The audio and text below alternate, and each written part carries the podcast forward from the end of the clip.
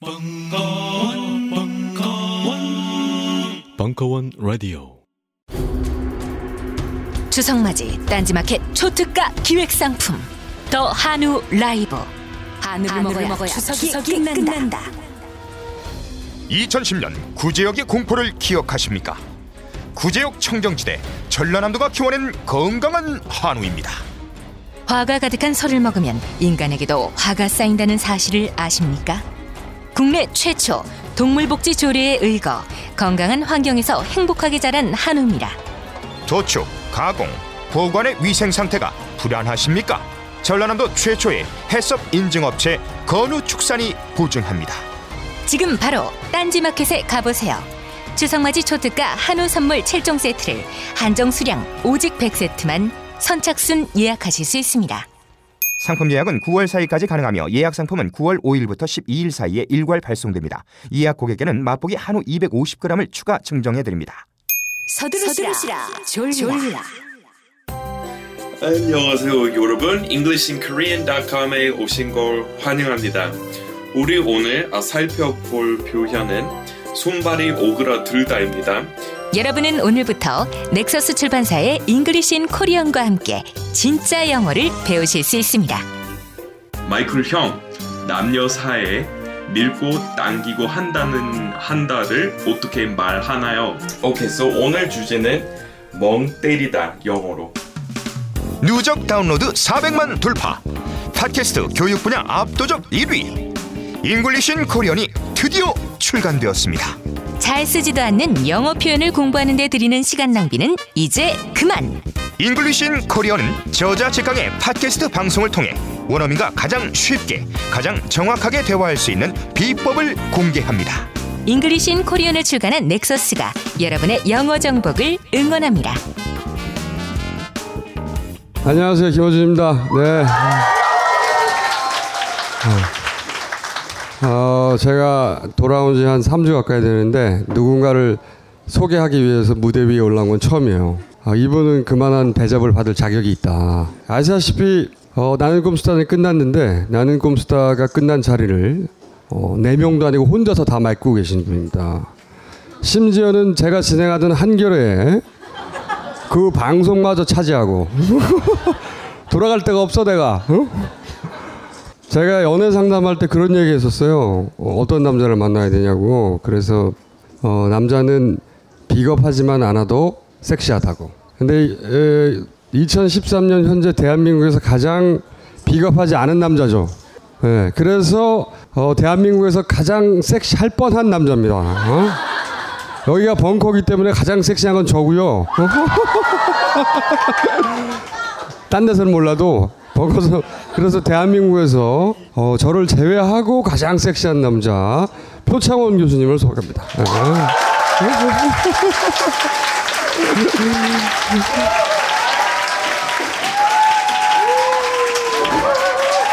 안녕하세요.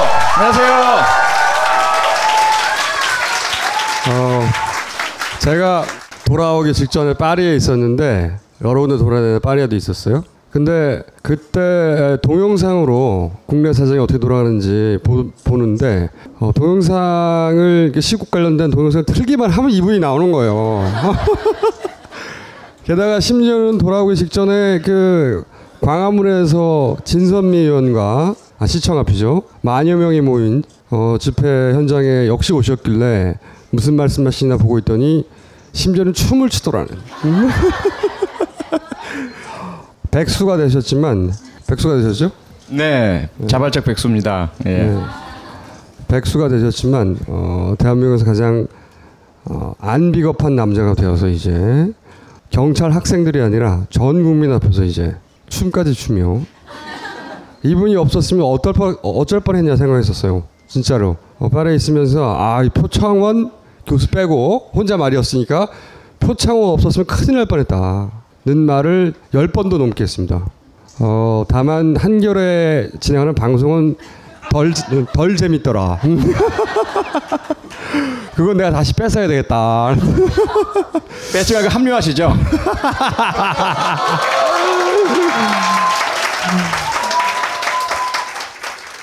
앞으로 오늘 처음 오셨어요. 저도 이분과 라디오 진행할 때 방송으로만 통화를 나누고 처음 뵀습니다.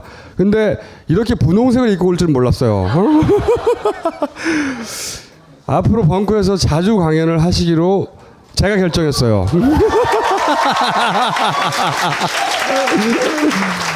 어, 오늘은 생각보다 이게 더러운 겁니다. 벙커에서 아마 두 번째 하실 때는 앉을 자리가 없을 거예요. 그죠? 제가 한 가지만 여쭤보고 내려가도록 하겠습니다. 어, 표창원 교수님이 섹시해요? 네. 나는. 이게 멋 이게 중년 남자는요 멋있는 것보다 섹시한 게 더 중요해요. 남자로서 맛이 갈 때가 됐거든요. 근데 중년에 다시 가장 섹시한 남자로 재탄생한 분입니다. 표창원 없었으면 큰일 날 뻔했다. 그렇게 생각하시죠? 네, 표창원 교수님을 여러분께 드립니다.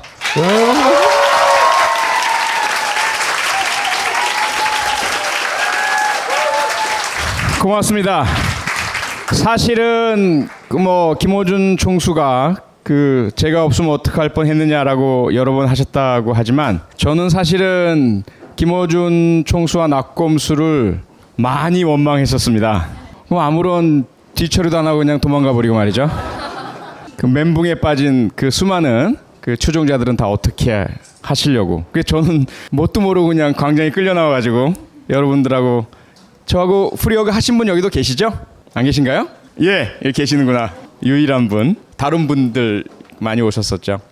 어쨌든 그렇습니다. 여러분들 뵙게 돼서 너무나 반갑고요. 불러주셔서 감사하고 오늘 제가 드릴 말씀은 이미 동영상으로 그 내용의 일부는 보신 분들도 계실 것 같고요. 하지만 이게 또 라이브하고 그 CD 듣는 건 또 다르잖아요, 그렇죠? 그래서 한번 같이 공감해 보도록 하, 어, 했으면 좋겠습니다. 정의에 대해서 제가 최근에 많은 이야기를 합니다. 그리고 민주주의, 그리고 국정원 사건.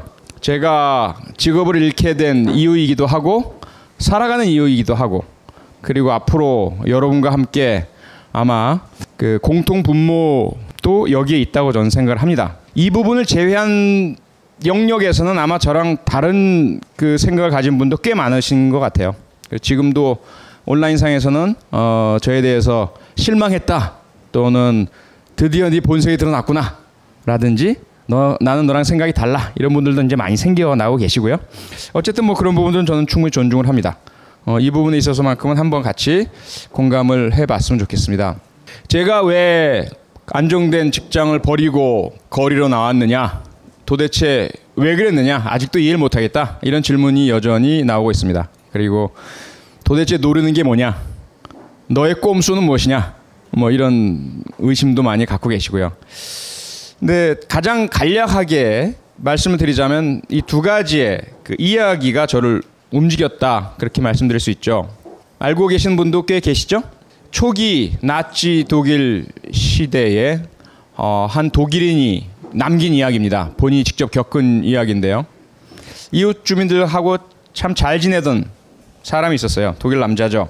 순수 아리안 혈통에.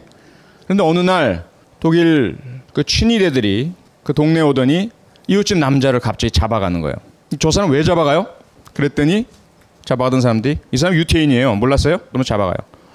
어 뭔가 유태인이라서 잡아간다? 법에 있는 것 같지도 않고 부당한 것 같기도 하지만 나랑은 상관이 없으니까 나는 유태인이 아니니까 뭐 그럴 수도 있겠지 놔뒀어요. 그 다음 날 또 와요. 이 나치 친위대가 그러더니 또 다른 이웃집 남자를 잡아, 잡아갑니다. 저 사람도 유태인이에요? 아니요. 이 사람은 동성애자예요. 몰랐어요? 난 동성애자가 아니니까. 그 다음 날 또 다른 이웃집 남자를 잡아갑니다. 그 사람은 외모에서 확인이 드러났죠. 아, 이 사람은 흑인이라서 잡아가는 거예요? 맞대요. 그 다음 날 또 다른 남자를 잡아갑니다. 저 사람은 왜 잡아가요? 저 사람도 동성애자예요? 아니, 유태인이에요? 아니에요. 흑인 아닌데? 독일인인데? 저 사람은 정신병원에 다녀온 병력이 있어요. 아하, 그렇구나. 그럼 이제 다 잡아갔겠구나. 하는 생각을 하는 순간, 그 다음날, 친위대가 이 사람의 집을 녹화합니다. 쾅쾅쾅. 당신들 여기 왜 왔어요? 여긴 잘못 왔습니다. 나는 유태인도 아니고 정신병자도 아니고 동성애자도 아니고 그리고 보다시피 유색 인종도 아니에요. 잘못 알고 온 거 아니에요? 그랬더니 친위대가 뭐라고 얘기했을까요? 당신은 당신 이웃집에 유태인과 정신병자와 유색 인종과 동성애자가 살고 있는데도 신고도 하지 않았잖아 라고 하면서 잡아가더라는 거죠. 잡혀가면서 아 내가 첫날 이들이 불법 연행을 할 때 그때 잘못되었다는 이야기를 할 걸. 다른 사람들과 함께 이 이야기를 나누면서 막았어야 했는데 결국 이게 나에게로 오는구나. 뭐 그런 글을 남겼다고 하죠. 그 글이 지금까지도 남아 있고요. 그래서 오래전에 제가 들었던 이 이야기가 늘 뇌리에 남아 있다가 국정원 사건의 처음 발단 12월 11일 날 오피스텔 앞에서 어, 우리 권은희 수사과장이 이렇게 처량하게 문에 기대 있는 사진과 함께 문 좀 열어주세요라는 말을 봤을 때 이것은 남의 일이라는 생각이 들질 않았습니다. 나와 관련된 부분이고 내가 너무나 사랑하는 우리 경찰이 국민의 신뢰를 받아야 하는데 그 안쪽에 있는 사람이 그저 약한 시민이라면 모르겠지만 강한 권력을 가진 국가정보원 직원이고 불법 선거 개입을 했다는 의혹을 받고 있는데 왜 못 들어가나 뭐 이런 것들이죠. 그런 이야기를 했을 때 사람들은 너입 닫어. 경찰대학 교수가 왜 정치적 중립을 어기는 거야? 왜 정치적 발언을 해? 그런 상황에 처했을 때 저는 아 내가 입 닫고 가만히 있을 수도 있었죠. 그러면 아무런 문제도 안 생기고 조금만 참으면 넘어갈 수 있는 문제였지만 자꾸 이 이야기가 저를 건드린 겁니다. 아, 지금 당장 나하고 관련 있지는 않지만 잘못된 것, 특히나 국가의 운명을 명운을 가르는 이 대통령 선거에 권력이 개입했다는 의혹이 있는 상황. 경찰이 그동안 숱하게 어, 권력의 신여라는 의심을 받고 불신을 받았던 그 과거 이런 것들 생각해 봤을 때 내가 가만히 있어서는 안 되겠구나. 뭐 이렇게 생각을 하게 된 사건이었고요. 두 번째로 그동안 제가 뭐 범죄 문제도 있지만 우리 학생들의 학교 폭력 문제에 많은 관심을 가지고 강의도 하고 글도 쓰고 해오고 살아왔습니다. 어, 위원회도 참석하고 회의도 참석을 하고 그러다 접한 이야기예요. 어느 날 초등학교 6학년 어린이가 저녁 식사 시간에 부모님께 물어봅니다.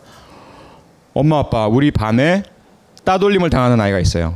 그런데 그 아이한테 말을 걸기만 해도 말을 거는 아이도 같이 따돌림을 당해요. 나는 어떻게 해야 되죠?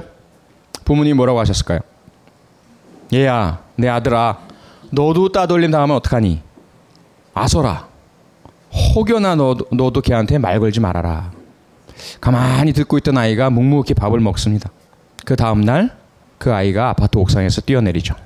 왜 그랬을까요? 자기 얘기였던 거죠.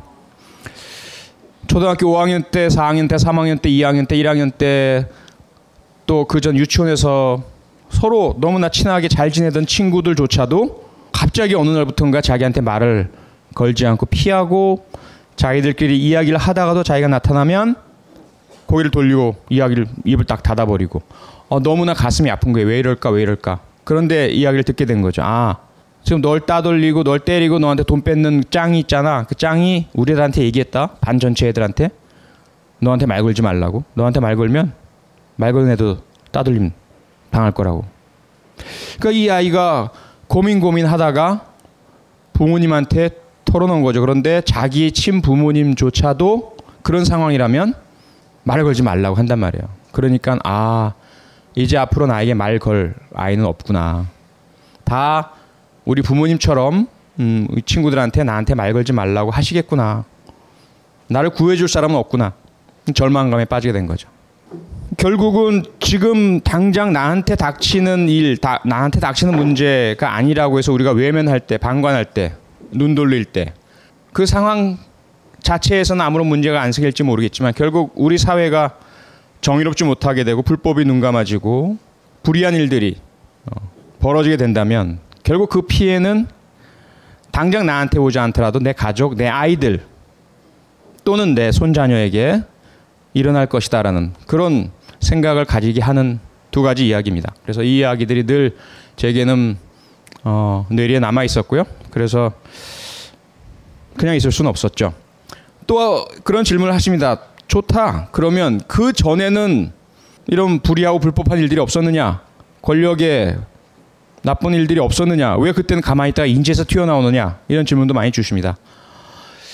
거기에 대해서 이제 두 가지의 제가 생각한 답이 있습니다. 제 생각에는 하나는 의식적 합리적으로 너무나 다르지 않느냐라는 거죠. 물론 제가 경찰대학 교수로 있을 때 용산 참사도 일어나고 쌍용 자동, 자동차에 어, 무력 진압도 있었고 여러 가지 문제들이 있었습니다. 그리고 제가 경찰관 생활할 때 거리에서 수 없는 시위 진압도 제가 해봤고 그리고 시위자가 던진 돌에 코를 맞아서 이렇게 성형 미남이 되기도 했고요.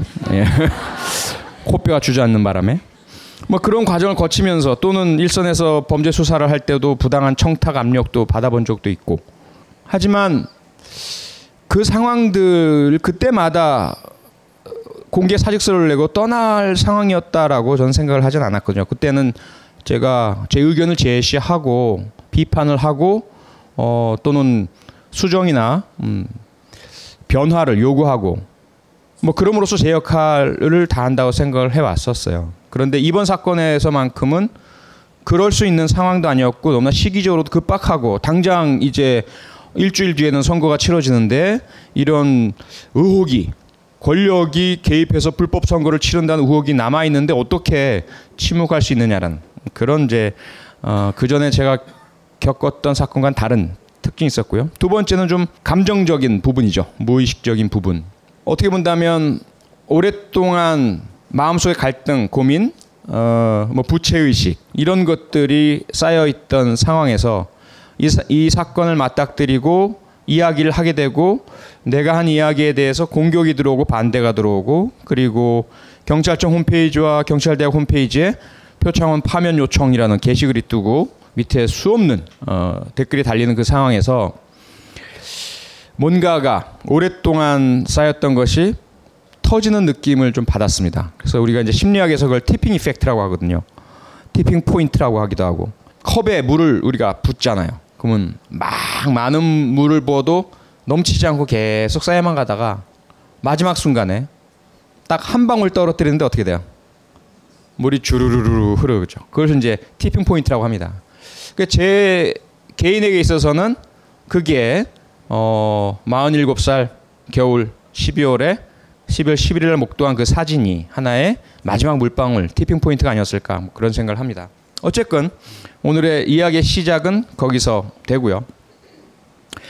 그러면서 제가 많은 생각을 요새 합니다. 꼭 그 개별적인 사건 하나만이 아니라 우리가 살아가는 이 세상에서 내 눈앞에 있는 일, 직업, 취업 다 중요하긴 하지만 사회가 제대로 되지 않을 경우 그런 모든 것들이 사실 별 의미가 없다라는 그런 생각을 공유해야만 우리가 이 문제를 해결할 수 있다는 생각을 하고요. 그러면서 가장 와닿을 수 있는 사건 하나를 먼저 제시를 해보겠습니다. 다 아시죠? 얼마 전에 충남 태안에서 어, 우리 공주사대부고 2학년 학생들이 단체로 사설 해병대 병영 캠프에 참가했다가 다섯 명의 학생이 목숨을 잃었습니다. 그냥 단순한 안전사고로 치부하고 넘어갈 수도 있겠죠. 그런데 이 사건 역시 제게는 너무나 아프게 다가왔고 독립적이고 개별적인 사건으로 느껴지지가 않았습니다. 사회 구조적인 문제로 읽혀졌고 이 사건은 또 다른 사건을 기억에서 불러 일으켰죠. 1999년 6월 30일 날 발생했던 예, 화성 시랜드 화재 참사. 그때는 희생했던 친구들이 유치원생, 초등학생이었습니다. 23명이 사망을 했고 6명이 부상을 당한 끔찍한 사건이었죠. 그때도 결국은 그 핵심엔 무엇이 있었을까?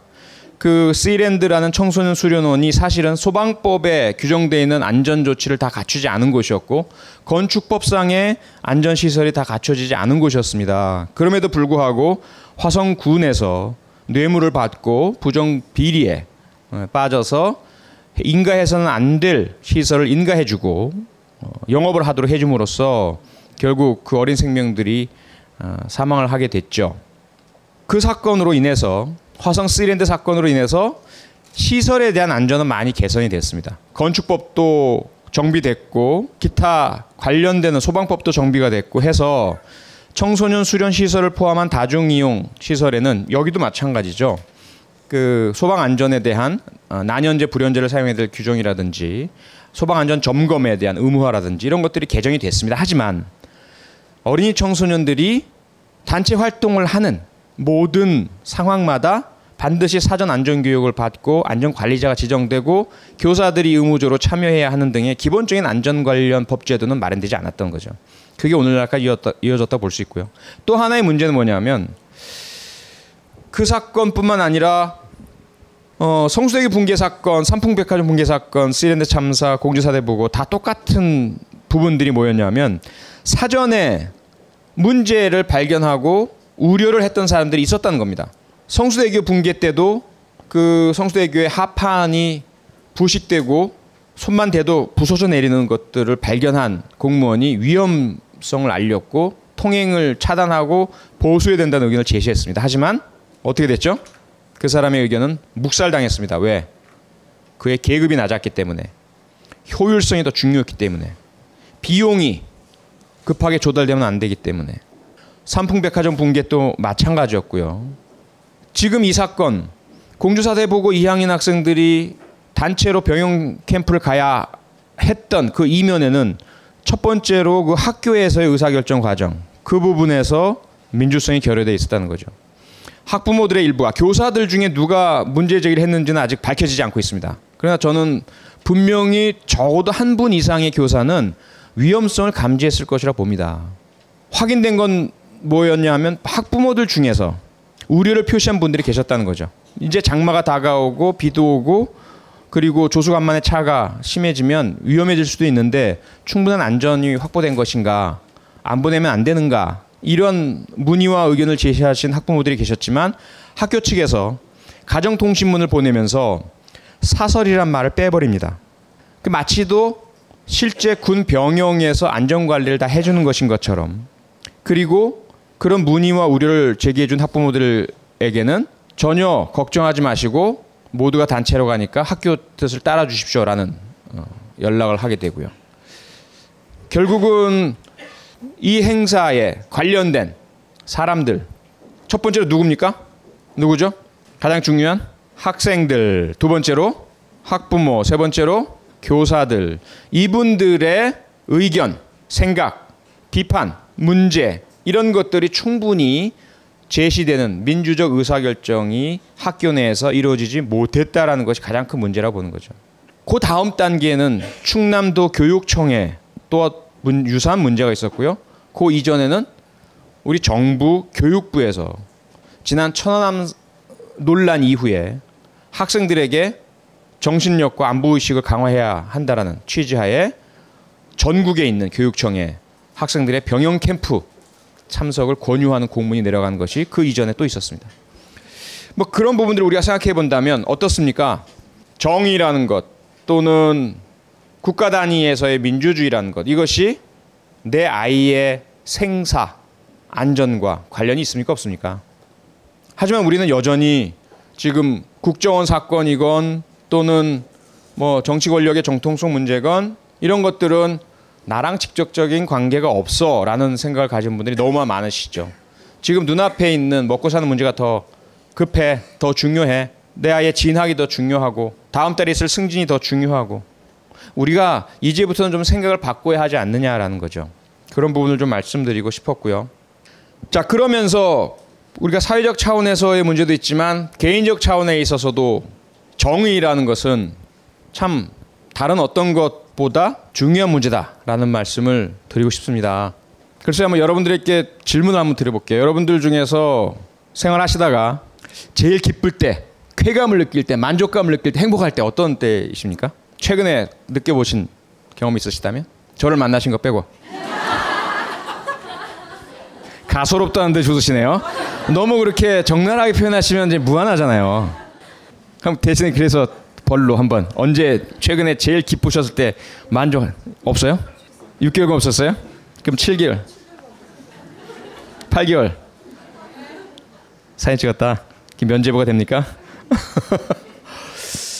8개월 동안 기쁘고 즐겁고 행복하고 만족감을 느낄 만한 일이 없으셨다.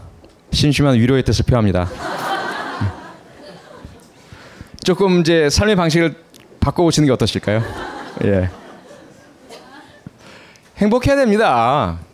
예? 아무리 세상이 어지럽고 기쁘시죠? 어, 됐어요, 이제. 세상이 아무리 어지럽고 어둡고 암울하더라도 우리가 기쁨을 느끼고 만족감을 느끼고 쾌감을 느끼고 행복감을 느껴야 우리는 앞으로 나아갈 수 있습니다. 맨날 처져 있고 우울하고 비관적 생각을 하다 보면 그게 자꾸도 강화되고 반복되고 분노가 자꾸 일어나고 오래 가지 못하고 견디지 못하게 됩니다. 그렇게 되면 자기가 행복하지 못하면 사회를 향한 나의 기여나 공헌이나 인식도 사실은 힘이 약화되는 것이거든요. 혹시 누가 좀 자신 있게 얘기해 주실 분 안 계신가요? 최근에 아, 난 정말 짜릿한 행복감, 기쁨, 쾌감을 느껴봤다. 지난 토요일 촛불 집회 너무 고상하시군요. 예. 뭐 최근에 혹시 첫 키스에 예. 어. 그래서 좀 이렇게 그 부정적인 반응이 이렇게 많이 나오죠. 뭐 어떤 그런 거예요. 제가 지금 왜 이런 말씀을 드리냐면 사람마다 좀 다르죠. 특히 저 같은 경우에 워낙 범죄를 많이 다루다 보니까 좀 끔찍한 경우는 어떤 경우가 있냐면 피를 봐야 만족감, 쾌감, 즐거움, 행복을 느낀 사람이 있었어요. 그것도 다른 사람의 피. 누굴까요? 예?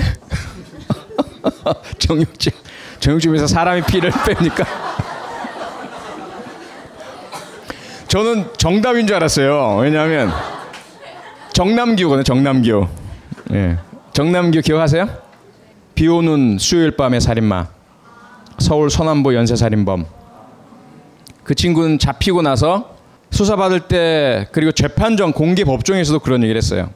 난 지금도 피가 굶주려 있다. 사람을 죽이고 싶어서 미치겠다. 만약 나를 내보내 준다면 나는 100% 다시 살인을 할 거다.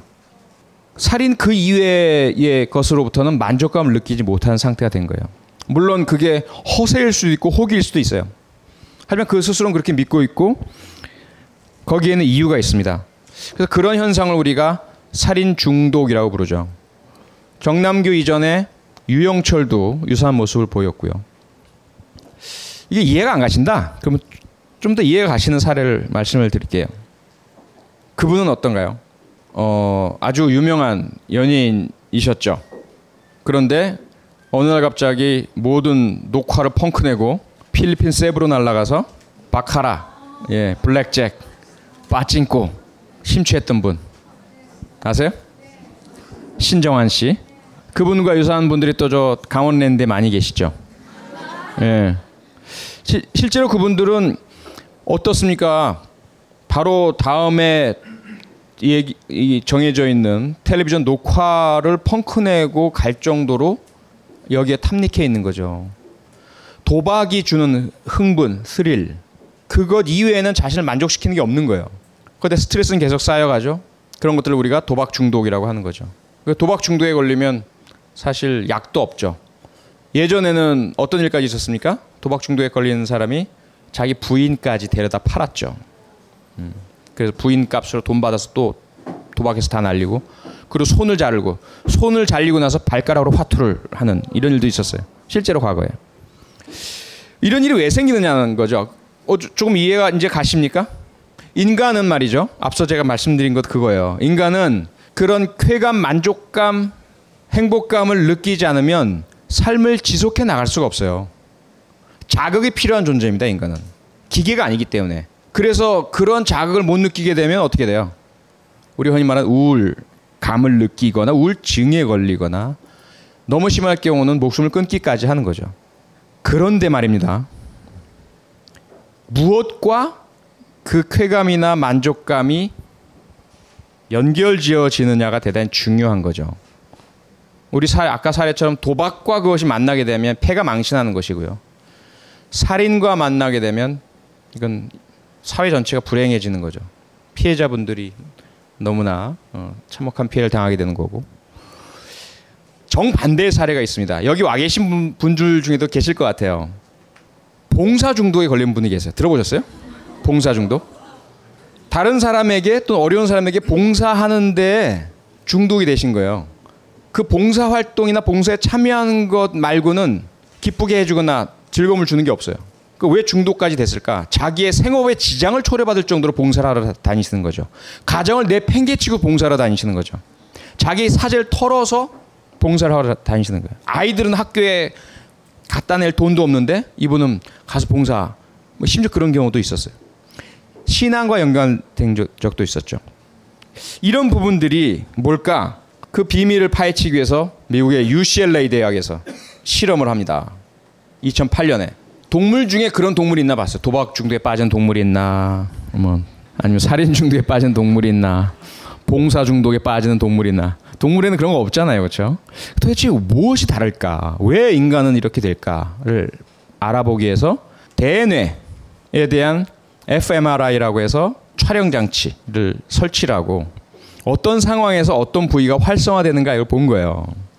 그랬더니 그럼 우리가 만족감을 느끼는 부분, 그 부분을 우리 변연계라고 하거든요. 변연계에 보면 선조체라는 게 있어요. 선조체.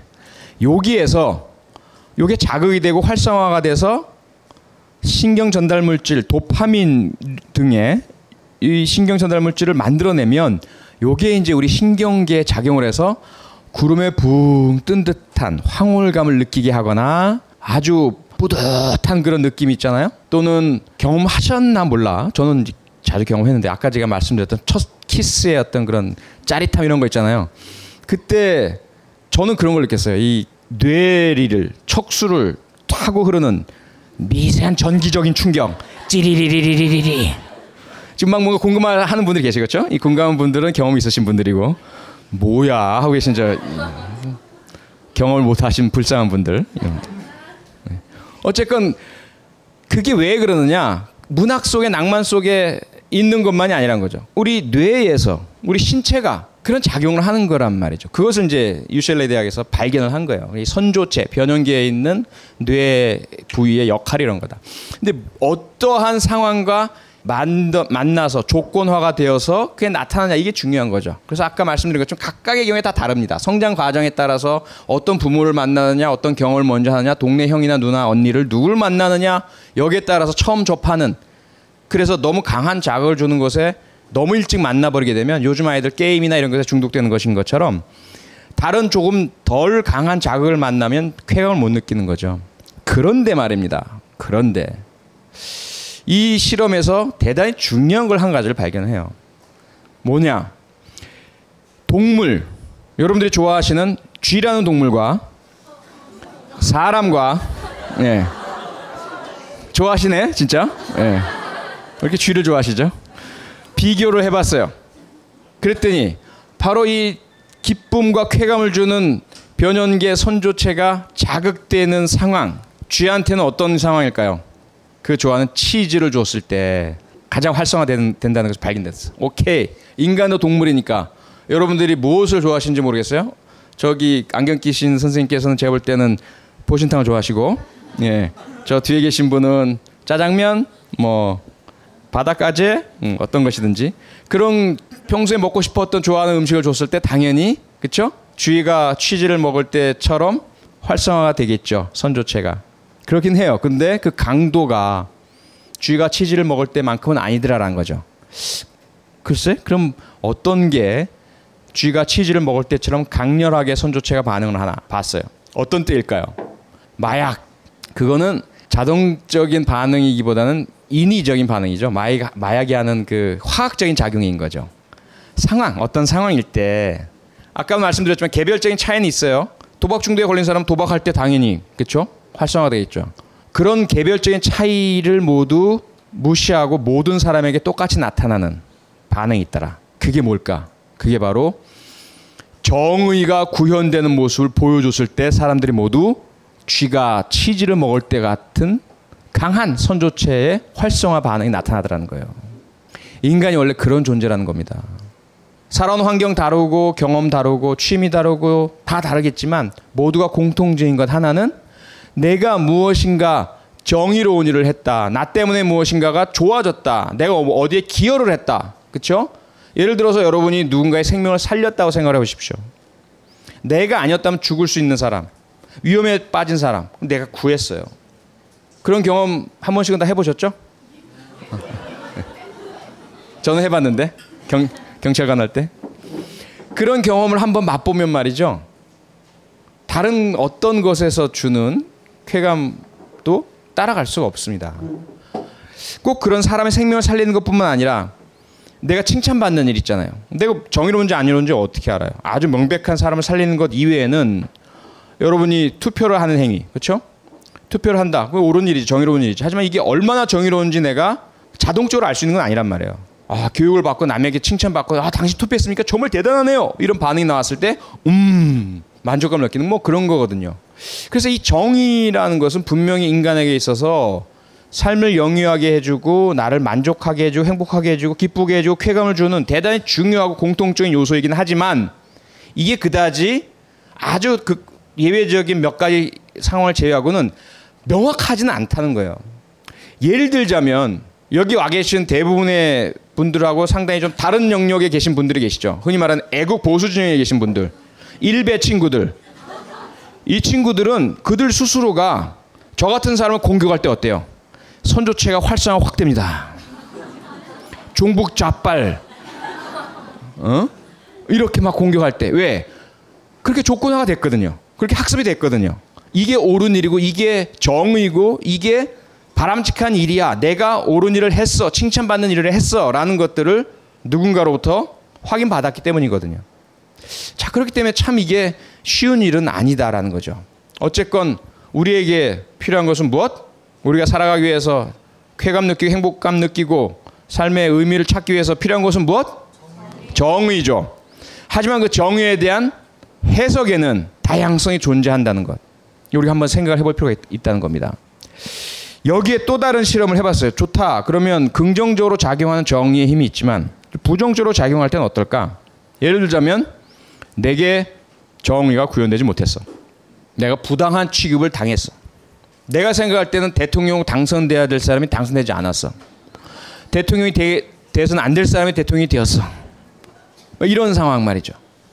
그런 상황일 때 대뇌 또 다른 부위, 섬엽이란 부위가 자극이 되게 되어 있습니다. 인간은. 섬엽이 자극이 되면 섬엽이 활성화되면 딱 섬엽이 위치한 위에 있는 전전두엽이라는 부위를 또 건드리게 돼요. 그럼 전전두엽은 주로 뭘 하느냐 그래서 많이 들어보셨을 거예요. 우리 정서, 기분, 감정 이런 것들을 주로 관장하거든요. 아주 기분 나쁜 느낌을 느끼게 만듭니다. 글쎄요. 최근에 이제 저는 그런 경험을 꽤 해봤는데 여러분들 어떨지 모르겠어요.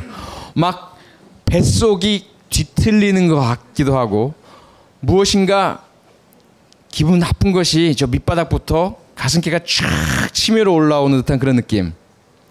때로는 심장 박동이 빨라지고 맥박이 빨라지고 호흡이 거칠어지고 살갗이 막 기분 나쁘게 간질간질 간질어지는 듯한 그런 느낌. 뒷목에서 무엇인가 아주 서늘한 것이 쫙 훑고 지나가는 느낌. 느껴보셨나요? 그런 느낌을 바로 이 섬엽이 전전두엽을 자극해서 신경계를 건드리면서 일어나는 신체 반응입니다. 이상한 그 느낌들이 말이죠. 그 어떨 때 일어날까요? 어떨 때 섬엽이 자극, 자극될까요? 아까 말씀드린 것처럼 뭔가 억울하거나 분노를 하게, 하게 하거나 그런 일이 일어날 때 내게 그런 반응이 나타나요. 그러니까 처음에 과거에 우리 원수의 시대 때는 그런 일이 대단히 단순했죠. 아주 간, 내가 힘들, 힘들어 잡은 토끼를 옆에 있던 놈이 훔쳐가면 그때 섬엽이 자극되죠. 하지만 요새 우리가 사는 세상은 너무나 다양한 상황에서 또는 사람에 따라 다르게 그게 작용한다는 거죠. 최근에 우리 뭐 김종학, 모래시계, 또 여명의 눈동자 정말 전설적인 드라마의 태두였던 김종학 PD께서 자살하셨지 않습니까?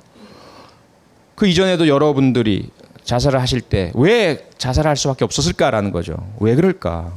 그렇게 다 가졌던 분들이 조금만 생각을 바꾸면 될 텐데. 하지만 그분 입장에서 도저히 본인이 견디지 못하는 그 신체적인 느낌들, 반응들이 지속돼 가는 상황일 때 결국 그런 선택을 하게 되는 겁니다. 그리고 이것이 그칠 것 같다는 전망이 안 보이는 거거든요. 계속 그럴 것 같거든요.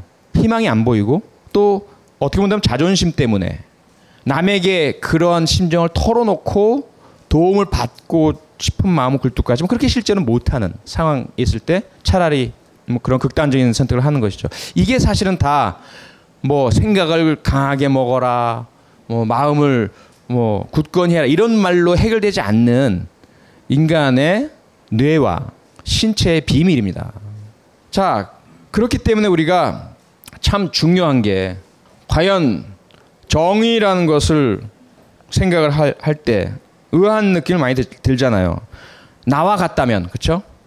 그대가 나와 같다면, 나와 같은 생각이라면, 나와 같은 정의관을 가지고 있다면, 우리 모두가 다 지금 광화문에서 촛불을 들어야 할 텐데, 왜 누구는 맞불을 들고 있을까? 반대쪽에서. 어버이 연합이라는 타이틀 하에 또 뭐 또는 인터넷상에서 나는 이게 정말 부당하고 이건 말도 안 되는 일인데 왜 어떤 사람들은 나와 정반대된 얘기를 할까? 답답하잖아요. 미치고 팔짝 뛰겠잖아요. 근데 거기에는 다 사실은 그들도 다 알바는 아니란 말이죠. 그들 중에 다수는 정말 그게 자신들이 옳은 일이라고 믿고 있기 때문에 그렇게 하는 것이거든요. 그런 일이 과거 나치 독일에서도 일어났고 일제체에서도 일어났고 7.3일 부대 그렇죠? 여기에서 이제 그러면 그 답은 어디에 있을까? 왜 우리가 그렇게 정의에 대해서 복합적인 생각을 가지게 되었을까? 또 하나는 분명히 나쁘다는 걸 알고 있으면서도 우리가 같은 생각을 하면서도 행동하지 못하는 사람들은 왜 행동하지 못할까? 왜 방관할까? 왜 그들은 우리에게 참여하지 않을까? 이런 의문들을 우리가 많이 갖잖아요. 그렇죠?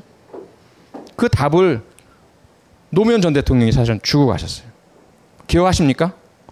떳떳하게 정의를 말하라 라는 내용의 연설에서 본인도 고 노무현 대통령께서도 어렸을 때 자라실 때 어머니로부터 늘상 듣던 말씀 그게 뭐였습니까? 오지랖 넓게 남의 일에 나서지 마라. 모난 돌이 정 맞는다. 흐르는 구름처럼 물결처럼 그렇게 묻어서 가라. 왜? 내 아들이 상처받는 건 난 보기 싫다. 그리고 내가 살아보니까 세상이 그렇게 정의로운 것만은 아니더라. 그래서 참지 못하고 이건 아니에요. 이건 나빠요. 이래서는 안 돼요. 라고 나서는 사람들 꼭 어떻게 되더라? 불이익을 당하더라라는 거죠. 그러니까 부모 입장에서 아까 제가 말씀드렸던 초등학교 6학년의 사례에서처럼 부모 입장에서 우리 아이들을 자꾸 교육하고 학습하는 거죠. 태어난 대로 인간의 모습 그대로 본능대로 선조체, 변연계와 섬유업의 작용 그대로 내맡겨서 행동하도록 하는 것이 아니라 그걸 억누르고 조절하도록 자꾸 교육을 시켜 나왔기 때문입니다. 그래서 우리는 늘 두려워하고 있죠. 불안해하고 있죠. 괜히 내가 지나치게 오지랖 넓게 나서는 거 아니야? 내가 너무 모난 거 아니야? 이러다 나 정 맞는 거 아니야? 이러다 저처럼 직업 잃는 거 아니야? 뭐 이런. 예. 그렇게 학습이 되어서 우리는 살아가고 있다는 거죠. 자, 거기에 또 경험이라는 게 있고요. 어렸을 때, 청소년 때, 대학생 때, 또 과거 뭐 지금 아까 제가 후회하면 안 된다 말씀드렸다시피 직장에 이게 안, 아니다 싶어서 과감하게 때려치고 나왔는데 그 다음에 잘 안 풀려. 다시 잘 받아주시면 안 될까요? 라는 생각이 들고 그러면서 아 이제 다시는 안 나설래. 그쵸? 그런 경험들이 우리를 자꾸 주저앉게 방관하게 만들고 있다는 거죠.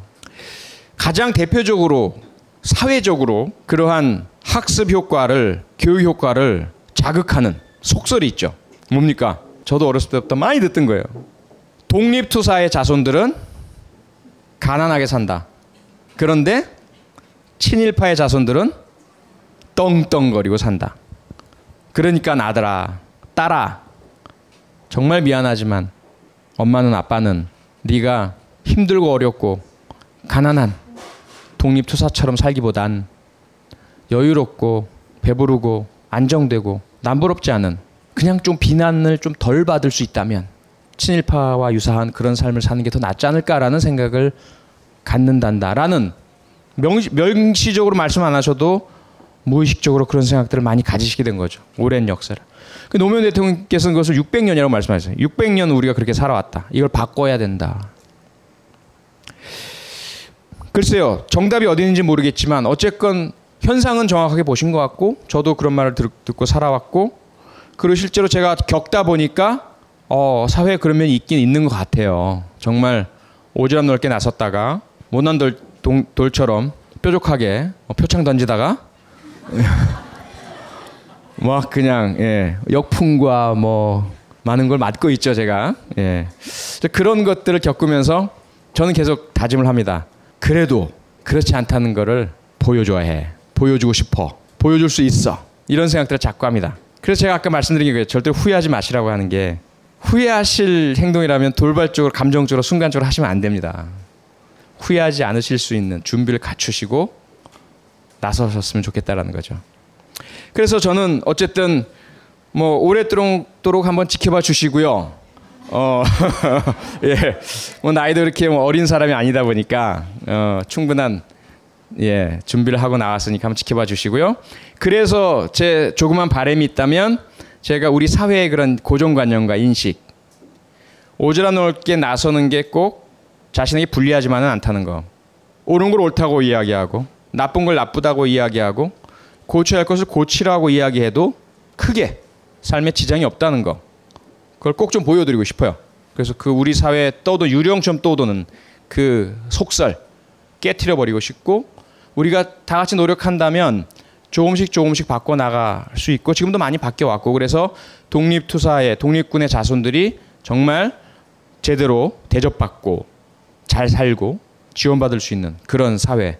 친일파의 자손들은 결국 모든 걸 다 뺏기진 않는다 하더라도 역사를 제대로 보면서 부끄러워하고 그리고 결국 조금씩 조금씩 세대를 이어나가면서 그 정통성 부족, 부족 때문에 정의감의 부족 때문에 불의를 감추고 살아왔다는 그 이유 때문에 그들이 결국 불행해질 수밖에 없는 그런 사회를 만들어 나가는 것 그것이 어 제가 앞으로 남은 생애 목표로 두고 있는 겁니다. 네. 그 이면에는 결국 우리 사회가 어떤 곳인가라는 것 많은 패배주의적인 시각을 접합니다. 여러분들에게서 말이죠. 특히 정의를 얘기하면 아 당신 자꾸 교과서 속에 있는 얘기 하지 마. 정의는 강자들의 것이지. 그들이 정의하는 것이 다 정의하냐? 역사 역사가 심판한다고? 역사에 어떻게 내맡겨? 역사도 역시 이긴 자들, 강자들이 마음대로 규정하는 건데. 근데 저는 그렇게 생각하지 않거든요. 좀 길게 보자는 거죠.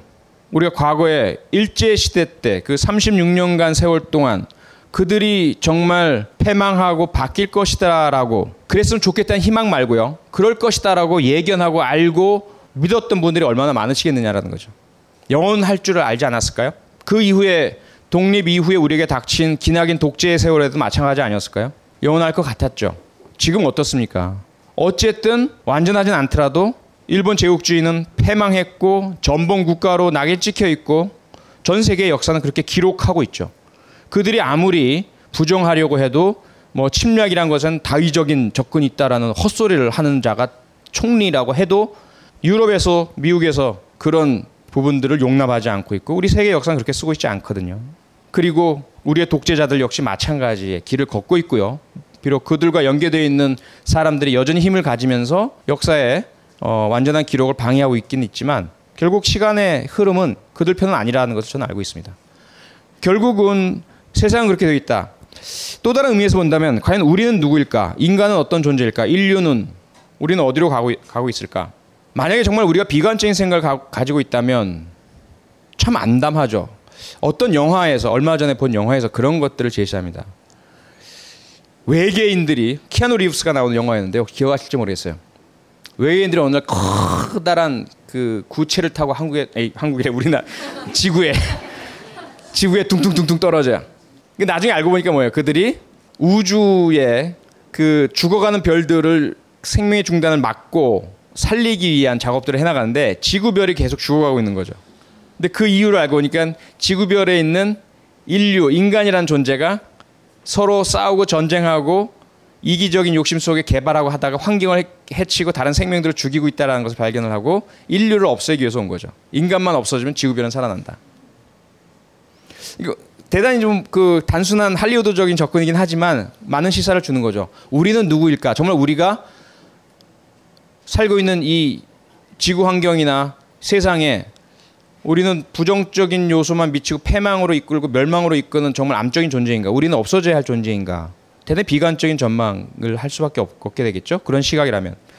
그러나 그 영화에서도 당연히 인간이 만들었으니까 희망을 주죠. 아하. 하지만 인간에게 남아 있는 바로 이 휴메니티, 인간성이란 거, 사랑이란 거, 눈물이란 거, 생명에 대한 존중이란 거. 이것이 있음을 발견하고 지금은 문제가 있지만 인간 스스로의 노력에 의해서 고쳐질 수 있구나라는 것을 발견하면서 인류를 말살시키지 않고 떠나버리는 그 뭐 그런 결말인데요. 우리에게도 결국은 우리가 살고 있는 이곳이 어떤 곳인가, 무엇을 향해서 나아가는가. 대한민국 사회 혹은 인류 사회의 목적이 승리다. 이건 너무나 처참하고 너무 너무 좀 질 떨어지는 거 아니겠습니까? 그렇죠? 이겨서 뭐 할 건데요? 이기는 것을 최종 목표로 두고 있다면 그 이후엔 뭐가 있는데요? 그건 아닌 것 같다는 거죠. 그래서 이미 우리 인류는 2단계까지 왔다. 뭘까? 지금 현 단계 21세기의 인류 사회의 공통된 지향점, 가치, 목적 이게 뭐죠? 이미 잊어버리셨군요. 글쎄요, 그 그렇게 쉬울까요? 지속 가능성이잖아요. 지속 가능성. 그게 우리가 찾은 답이거든요. 현재 단계에서. 물론 앞으로도 계속 우리가 집단 지성의 노력으로 국가 단위를 넘어서서 인류 단위에서 앞으로 우리 인류가 무엇을 향해서 나아가야 될까 그 다음 가치를 찾겠지만 지금까지 찾아진 것은 지속 가능성입니다. 우리가 그동안 너무 서로 간의 경쟁, 성장 여기에 휘말려 있다 보니까 그 그동안 우리가 한 게 뭘까? 군비 경쟁. 그렇죠? 환경 파괴, 오염, 오존층의 파괴, 지구 온난화. 이건 이러다 우리가 다 죽게 생겼거든요. 그래서 나온 게 지속 가능성이 아 이제부터 우리 모든 것들을 여기에 맞추자. 여기서 우리는 좀 희망을 봅니다. 아하. 그래도 우리 인류가 생각을 할 수 있고 교류할 수 있고 서로 의견을 나눌 수 있다 보니까 더딜 수도 있고 가다가 부정적으로 나쁜 짓도 하고 서로 좀 이게 뭐야? 전쟁도 일으키고 별의별 나쁜 문제를 야기하기도 하지만 아 우리에게는 그래도 좀 길게 보면 인간이기 때문에 인간이 부여받은 인지 능력 인지 능력 때문에 전체적으로는 옳은 방향으로 나아가고 있구나라는 그런 다행스러움이랄까요? 그런 걸 느끼게 되는 거죠. 그래서 대한민국 사회도 맞다 마찬가지라고 생각을 합니다. 지금 우리가 비록 부정적으로 생각하고 좀 좌절하고 이 말도 안 되는 상황이 영원히 계속될 것 같고 그렇죠? 그렇지만 절대로 그렇지 않, 않다는 거예요. 않을 수밖에 없다. 이건 왜? 인류의 특성이, 역사성이, 방향성이 그렇지 않기 때문이란 거죠. 그래서 우리가 희망을 갖자. 여기서 가장 중요한 게 뭘까? 그래서 우리가 가장 지금 현재 그런 모든 문제, 어쨌든 현대 사회에서 대부분의 악을 만들어낸 나라가 어디입니까? 미국이죠. 그들 스스로가 좋아하지 않을지 몰라도 핵을 만들어낸 것도 미국이고 지나친 경쟁, 지나친 개발, 신자유주의 뭐 이런 거다 다 미국에서 나왔잖아요. 그 전에는 사실은 유럽이었죠. 미국이 사실은 그 유럽의 그런 전근대 상황에서의 패권주의와 절대주의와 비인간적인 그 폭압들을 피해서 싫어서 신세계를 만들어낸 거 아니겠어요? 그렇죠? 구체제, 앙시앙 레짐 이건 잘못됐다. 우리가 자유와 민권과 인간 존중과 평화를 위해서 새롭게 만들자. 이게 미국이었는데 그들 스스로가 어느 사회인가 권력이 되고 도구마가 되더니 그들이 악을 만들어내기 시작한 거죠. 하지만 거기에서 우리는 또 다른 희망을 보는 거죠. 그들이 끝이겠는가? 그렇지는 않을 것이다. 유럽이 그랬듯이 미국 역시 다른 힘에 자리를 내주게 될 것이고 새로운 힘은 역시 과거의 잘못을 반성하면서 긍정적으로 나가지 않을 것인가. 하지만 그런 미국조차도 사실은 우리가 여전히 대단히 보고 배울 게 많다라고 느낍니다. 가장 핵심적인 것은 바로 정의라는 것이 아닌가라고 생각을 합니다. 이 사진은 제가 미국 워싱턴 DC에 가서 직접 찍은 건데요. 연방 정부 법무부 청사에 새겨진 글입니다. 영어를 좀 하자면 Justice alone sustains society라는 글자죠. 우리말로 하자면 오직 정의만이 사회를 지탱한다. 이 말 속에는 상당히 많은 의미가 담겨져 있습니다. 경제, 국방, 노동, 교육, 산업 수없이 많은 국가의 기능들이 있지만 그 어떤 한 가지가 붕괴되고 무너져도 사실은 회복 가능하다. 과거 1930년대 대공황 때 미국의 경제는 완전 붕괴됐었죠. 하지만 다시 살아났습니다. 다른 영역 마찬가지고요. 그런데 만약에 그 사회의 정의에 대한 신뢰, 범죄 저지르고 나쁜 짓 하고 불법을 저지르면 분명히 처벌을 받고 규칙과 법을 준수하면서 자기 의무를 다하면 보상을 받는다. 아주 상식적이고 간단한 그 믿음이 그 사회에서 없어지고 무너진다면 그 사회는 존속 가능하지 않다라는 그런 이야기인 거죠. 상당히 중요한 부분이라고 생각합니다. 그래서 여전히 아직까지 미국 사회가 버틸 수 있는 것은 그 수많은 인종의 전시장 같고 느슨하고 문제도 야기하고 그런 곳이지만 여전히 지탱하고 있는 그 힘은 뭘까요? 바로 얼마 전에 마이클 샌델 교수가 우리나라랑 미국에서 동시에 설문조사를 실시한 적이 있습니다. 당신은 당신이 살고 있는 그 사회가 우리는 한국 사회고 미국은 미국 사회죠. 공정하다고 생각합니까? 라는 질문이었어요. 거기에 미국인들은 64%가 음, 대체로 공정합니다. 또는 아주 공정합니다. 라고 답을 했습니다. 그게 그 많은 문제에도 불구하고 미국이라는 사회를 지탱하고 있는 힘이다라고 봅니다. 대한민국에서는 어땠을까요? 조금 이따 다시 말씀드리겠지만 73.8% 우와 대한민국이 이겼네요. 가 대한민국 사회는 공정하지 않다라고 답을 했다는 거죠. 그거는 사실 저는 엄청난 위기 의식을 느꼈습니다. 아 우리 사회가 정말 이러다 붕괴 와해 될 수도 있구나. 다른 분들은 그렇지 않은 것 같아요. 국가는 영원하다고 생각하시는 것 같아요. 대한민국 그냥 이런 막 소위 말해서 아사리판이라는 뭐 일 본 용어 써서 대대 죄송하지만 그렇게 가도 뭐 국가는 존속하겠지라고 생각하시는 분이 많으신 것 같아요. 근데 저는 대단한 위기 의식을 느끼고 있거든요. 과연 우리 사회가 정의로운가, 공정한가, 잘한 것은 잘한 대로 상 받고 못한 것은 못한 대로 벌 받는가. 거기다 믿음이 73.8%의 국민들이 깨졌다는 거 아닙니까? 그거는 이 사회의 존속 가능성이 엄청난 경고의 의미로 우리는 받아들여야 된다는 거죠. 근데 그런 위기 의식을 공감하는 사람들이 절대 다수는 아니라는 이 인식. 그러다 보니까 뭐 그 정도쯤은 봐줘도 지금 당장 나한테 이익, 지금 당장 내가 먹고 사는 거, 지금 당장 나의 직업이나 아이들의 교육, 뭐 이 문제만 지장 없으면 괜찮지 않아? 라는 그 생각들이 여전히 팽배하고 있지 않은가. 경고, 시간 경고를 주셨고요. 네. 그래서 일단 전반전은 여기서 마치도록 하겠습니다. 후반전에 다시 뵙겠습니다. 예. 방송의 맥을 끝낸 광고 짜증 나시죠? 그렇잖아요. 한참 몰입 중이었는데 느닷없이 광고가 나오면 얼마나 허탈하겠어요. 지금 뭐 하는 거냐고요? 광고예요. 벙커원 멤버십에 가입하시면 광고 없는 순결한 방송을 라디오가 아닌 에이스티급 동영상으로 감상하실 수 있습니다. 50% 특별 할인 기간 얼마 남지 않았습니다. 서두르시라 졸라. 고객님 감사합니다. 무엇을 도와드릴까요? 아, 예, 저 금방 10분 전에 스마트폰 사간 사람인데요. 포장 뜯다가 떨어뜨려서요. 액정이 깨졌거든요. 네, 고객님. AS 되겠죠? 그럴 리가요, 고객님. 스마트폰 액정의 흠집이나 파손은 100% 고객님 가실이랍니다.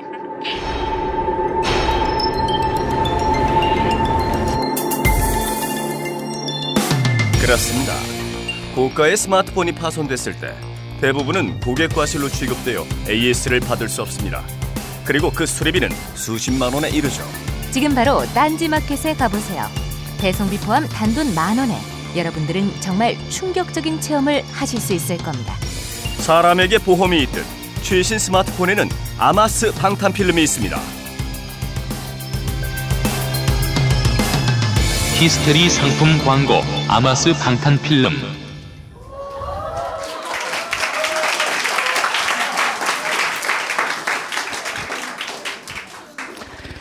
앞서 말씀드린 것처럼 우리 국민들 중에 물론 뭐 샘플링이긴 하지만 절대 다수 73.8%가 한국 사회는 공정하지 않다.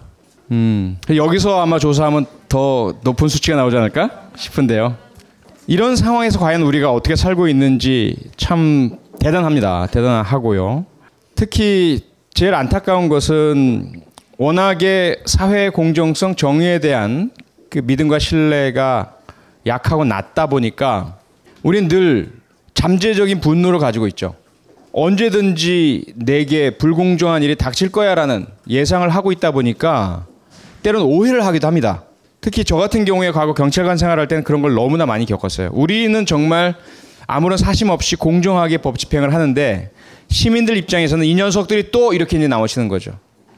왜 똑같은 위반했는데 저 벤츠는 안 잡고 왜 우리 소나타만 잡아? 뭐 이러한 어, 시각도 있으시고 그 다음에 이제 특히 집회 시위 관련한 것이라든지 노사 분규라든지 이럴 때마다 어, 물론 큰 단위 있어서 어떤 일이 일어난지는 저는 몰랐지만 일선 경찰관을 할 때는 현장에서는 아무런 사심 없이 주어진 임무를 수행하는데 시민들의 느낌은 또 그게 아닌 것이었고요.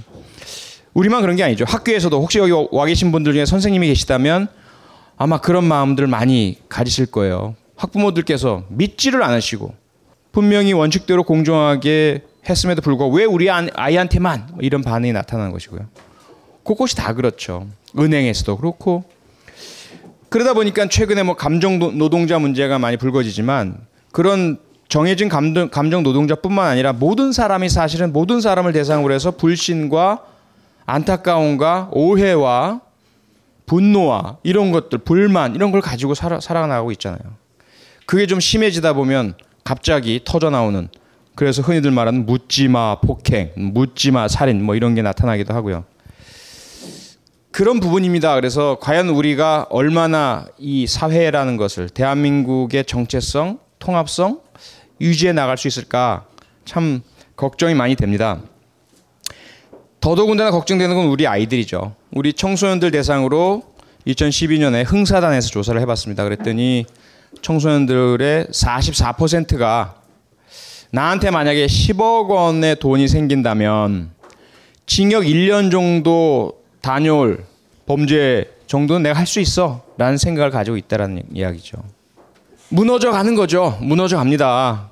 근데 그게 이 숫자가 결코 과장된 게 아닌 것이 제가 우리 아이들을 만나보고 강의해보고 같이 호흡해보면서 접해봐도 실제는 더 그 이상이란 거죠. 정의에 대한 믿음, 원칙, 규칙, 공평. 이미 그 믿음은 아이들이 상실한 지 오래예요. 세상은 불공평해. 선행학습, 사교육, 부모가 어떤 지위에 있느냐, 어떤 경제력을 가지고 있느냐에 따라서 달라진다는 생각. 뭐 국제중학교에 입학하는 그 과정에 사용된 그 엄청난 불법과 비리 그것만이 아니라 모든 구석구석이 그렇다라고들 아이들이 인식하고 있는 이 상황이 너무나 위험하고 안타까운 거죠. 그렇게 커나간 아이들이 나중에 어쨌든 각자 이 사회에 어, 모든 자리를 차지할 텐데 그때 우리 사회 모습이 어떨까? 지금만 해도 그렇잖아요. 지금 제 가장 안타까운 거는 앞서 제가 말씀드렸지만 학교에서 분명히 폭력이 일어 나, 고 있습니다. 따돌림이 있고요. 오래됐죠. 그런데 제가 각 대학에서 강의를 하면서 주로 소위 명문대 엘리트들에게 물어봅니다. 여러분들 중에 중학교, 고등학교 때 같은 반에서 따돌림이나 폭력이 한 건도 없었던 학생 손 들어보세요. 그러면 가끔씩 한 사람씩 드는 경우가 있긴 있지만 대부분은 손을 안 들죠. 자, 그러면 여러분들 중에서 학교 폭력의 가해자였던 학생 손 들어보세요. 그러면 예 가끔씩 몇 명이 들어요. 어, 손을 들려 들려다가 갑자기 자제하시는 그 엄청난 자제력을 발휘하시는데. 그래도 좀 이따 다시 물어요. 그러면 여러분들 이제 피해를 당해본 학생 손 들어보세요. 그러면 가해자였던 학생보다는 좀 더 많이 손을 들어요. 근데 아직까지 손 안 든 학생들이 많죠. 그럼 여러분들은 가해자도 아니고 피해자도 아니고 뭐 했습니까? 답이 바로 나오잖아요. 네. 방관자. 몰랐습니까? 몰랐던 사람 아무도 없어요. 알았죠. 그럼 왜 방관했죠? 아무 일도 안 했죠? 앞서 말씀드렸던 그런 부모로부터의 학습, 경험 이런 것도 있겠지만 본인들 스스로도 갈등, 고민, 번민 속에서 어떤 합리화가 일어나죠. 내가 지금 나선다고 나 하나의 뭐 목소리로 이게 달라질 것은 아니잖아? 라는 것. 세상은 어차피 이렇게 불공평하잖아? 그러면 내가 차라리 이 시간에 공부를 열심히 해서 내가 훌륭한 사람, 힘 가진 사람이 됨으로써 그때 내가 고치면 그게 더 좋은 것 아니야? 라는 합리화를 하게 되는 거죠. 그런 아이들이 서울대학, 연대, 고대, 경찰대학, 육군사관학교를 가게 되는 거죠. 의대를 가게 되는 거고. 그런 아이들이 판사, 검사, 변호사, 경찰 간부, 의사 선생님, 회사의 엘리트가 다 되는 거죠. 그러면 그분들이 그 자리에 왔을 때, 자, 이제 내가 내 역할을 할 때가 됐으니까 그동안 방관자로 살아왔던 것을 바, 내가 반성하면서 사회 정의를 위해서, 약자를 위해서, 정의를 위해서 목소리를 내겠어. 하느냐 말이죠. 이미 우리에게는 그 친구들에게는 우리 엘리트들에게는 관성이 습성이 습관이 배어버리게 되는 것입니다. 늘 갈등의 순간에 모호한 상황에서 범민의 순간에 선택의 순간에서 어떤 선택을 하는 습관이 배어 있는 거죠? 옳고 그름보다는 이익이냐 불이익이냐를 기준으로 선택을 하는 습관이 오래동안 배어 있게 되는 것입니다. 그렇다 보니까 사회 구석구석에서 발생하고 있는 우리가 도저히 이해하지 못할 일들이 계속해서 발생을 하고 있는 거죠. 계속 그런 질문을 저한테 주세요. 지금 국회 국정조사가 열리고 있는데 새누리당 소속 의원들 저분들은 너무나 똑똑한 분들 아닌가? 저분들이 정말 자신들이 옳은 일을 하고 있다고 생각하고 저러고 있는가? 난 정말 그것이 알고 싶다. 이런 분들이 많이 계세요. 제가 그것이 알고 싶대 인터뷰가 가끔 나오는 것과 그것과 무슨 상관이 있다고? 응? 그것이 알고 싶다라는 생각만 들면 왜 저한테 물어보시냐 말이에요. 음, 어쨌든 그 답을 저는 그렇게 생각합니다. 그분들은 이미 그 오랜 세월 동안 그러한 판단에 있어 행동에 있어서 또 자기 합리화의 습관의 기제가 워낙 굳게 되어 있으시다 보니까 양심, 옳고 그름 이런 부분들은 억압하고 누르고 뒤로 미루는 강한 습관이 이미 형성되신 분들입니다. 지금 당장 우리에게 나에게 무엇이 이로운가, 무엇이 불리한가, 전략이라는 이름으로 말하고 생각하는 것이 너무나 강하게 습관화가 되어 있으신 거죠. 그래서 저는 그분들도 사실은 피해자라고 생각을 해요. 그렇게 살아서 행복할까요? 저는 그렇게 생각하지 않습니다. 과연 나날이 뿌듯하고 만족하고 변연계 선조체가 자극돼서 크, 도파민이 나올까요? 아니라고 생각을 합니다. 그래서 그분들은 뭘 찾아요? 그런 것을 느끼기 위해서 다른 자극거리를 찾는 거죠. 그러다가 막 이상한 일들이 일어나잖아요. 국회 본회의장에서 이상한 걸 보잖아요. 그 자기 재수한테 막 이상한 접근을 하잖아요. 왜 그러냐 말이죠. 이, 우리가 이해를 못 해왔죠. 거기다 이유가 있는 거예요. 그들의 습관화된 삶 자체가 인간이라면 반드시 늘 필요한 만족함, 행복함, 건전하고 긍정적인 그런 자부심, 쾌감 이런 걸 느끼고 살아야 하는데 그걸 느끼고 살지 않게끔 자기를 계속 훈련해 왔던 거죠. 그러니까 뭔가 늘 찝찝하고 섬엽이 자꾸 자극되고 그래서 막 기분도 안 좋고 어디선가 자극을 받고 풀고 내가 대단한 사람이야 우월한 사람이야 인정받는 사람이야라는 걸 느껴야만 되는 거죠. 그걸 발휘하다가 한 번씩 걸리면 그렇게 폐가 망신하는 겁니다. 어쨌건 참 우리 사회의 안타까움 그 결정체가 결국 이것이 아니겠는가라는 거죠. 그 결정체가 여러 가지 문제가 많지만 교육도 문제예요, 경제도 문제요, 고용 시장도 문제요, 회사도 문제요, 교통 법규도 문제고 시장 질서도 문제고 뭐다뭐 문제 없는 것이 없잖아요. 그 모든 것들을 꿰뚫고 있는 중심에 있는 부분이 결국 이 국가의 운영 시스템의 문제겠죠. 그 국가의 운영 시스템만 제대로 갖춰져 있다면 각 기능이 제 역할을 하기만 한다면 원래의 설립 취지대로 운영만 된다면 견제하고 균형하고 중립적이고 독립적으로 기능만 한다면 그것을 아까 제가 보여드렸던 justice alone sustains society란 말 속에 들어가 있는 겁니다. 공정하게 운영만 되기만 한다면 일부에서 또는 뭐 다수 사람들이 나쁜 짓을 하려고 하더라도 그 폐해가 있다가도 바로잡아질 수 있는 것이고 제유치로 올 수 있는 것이거든요. 그런데 이 국정원 사건의 의미는 바로 그 국가의 정의 시스템 자체가 원천적으로 완전히 고장나 있다라는 그런 신호를 보내주고 있는 거죠. 국가기관이 그 중에서도 가장 힘있고 가장 많은 것들을 가지고 있고 가장 많은 비밀이 보장되고 있는 국가정보원과 경찰이라는 기관들이 특정 정파의 이익을 위해서 법을 어기고 국민들의 삶에 불법적으로 부당하게 강하게 침투해서 여론을 조작할 수 있다라는 그 사실 자체만으로도 이미 우리는 국가 시스템에 대한 신뢰를 이룰 수밖에 없는 것이고 그렇게 붕괴된 부당한 불공정하고 편파적인 국가 운영 시스템 내에서 어떻게 교육이 제재를 잡기를 어떻게 고용 시장이 제대로 자, 자리를 잡기를 어떻게 복지 기능이 제자리를 잡기를 기대할 수 있겠느냐 말입니다. 그것이 저는 이 사건의 진정한 의미라고 생각을 하고 그래서 이것을 우리가 결코 놓쳐서는 안 된다고 생각을 합니다. 그래서 사실은 저는 개인적으로 박근혜 대통령이 그 자리에 있건 없건 별로 관심이 없습니다. 그분이 아닌 다른 사람이 간다고 한들 그 사람 하나 바뀐다고 뭐가 달라지겠느냐는 거죠. 그게 아니라고 봅니다. 저는 시스템이 중요하다고 생각을 하고 이 사건의 진실이 정확하게 드러나고 정의가 구현되고 다시는 이런 일이 일어나지 않도록 하, 는 그런 공고한 개혁 조치만 마련된다 하더라도 저는 개인적으로 만족할 수 있을 것 같아요. 다른 분들은 다른 생각을 가지고 있을지 몰라도 말이죠. 이 내용은 지난 6월 28일 날 광화문 광장에서의 그 저의 참 돌발적인 퍼포먼스를 보신 분이라면 다 보셨을 테죠. 개콘의 네 가지를 패러디한 국정원의 네 가지입니다. 대한민국은 왜 종북 좌빨 뭐 색깔론으로 몸살을 앓고 있는가? 국정원 사건의 첫 번째인 거죠. 대한민국은 왜 국가정보원의 불법적인 선거 개입 범죄 사건에 경찰 검찰 수사에 권력의 외압이 작용하는가? 세 번째.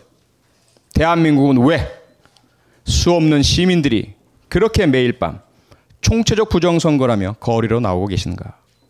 네 번째. 대한민국은 왜 국가 정보 기관이 국가의 기밀을 유출하는가? 이 네 가지 의미가 국정원 사건에는 담겨 있다라고 생각합니다. 각각 한 가지 한 가지가 엄청난 의미이고 다른 나라에서는 여러 세기에 걸쳐서 한 번 딱 나타날 만한 그런 문제인 거죠. 근데 그런 엄청난 일이 네 가지나 한꺼번에 맞물려서 마구마구 일어나고 있는 것이 지금 현재 대한민국의 상황이 아닐까. 첫 번째, 이 종북 좌빨 몸살은 색깔론의 몸살은 참 앞서도 말씀드렸지만 우리 삶 전체를 파괴하고 있습니다. 제가 이번 사건, 국정원 사건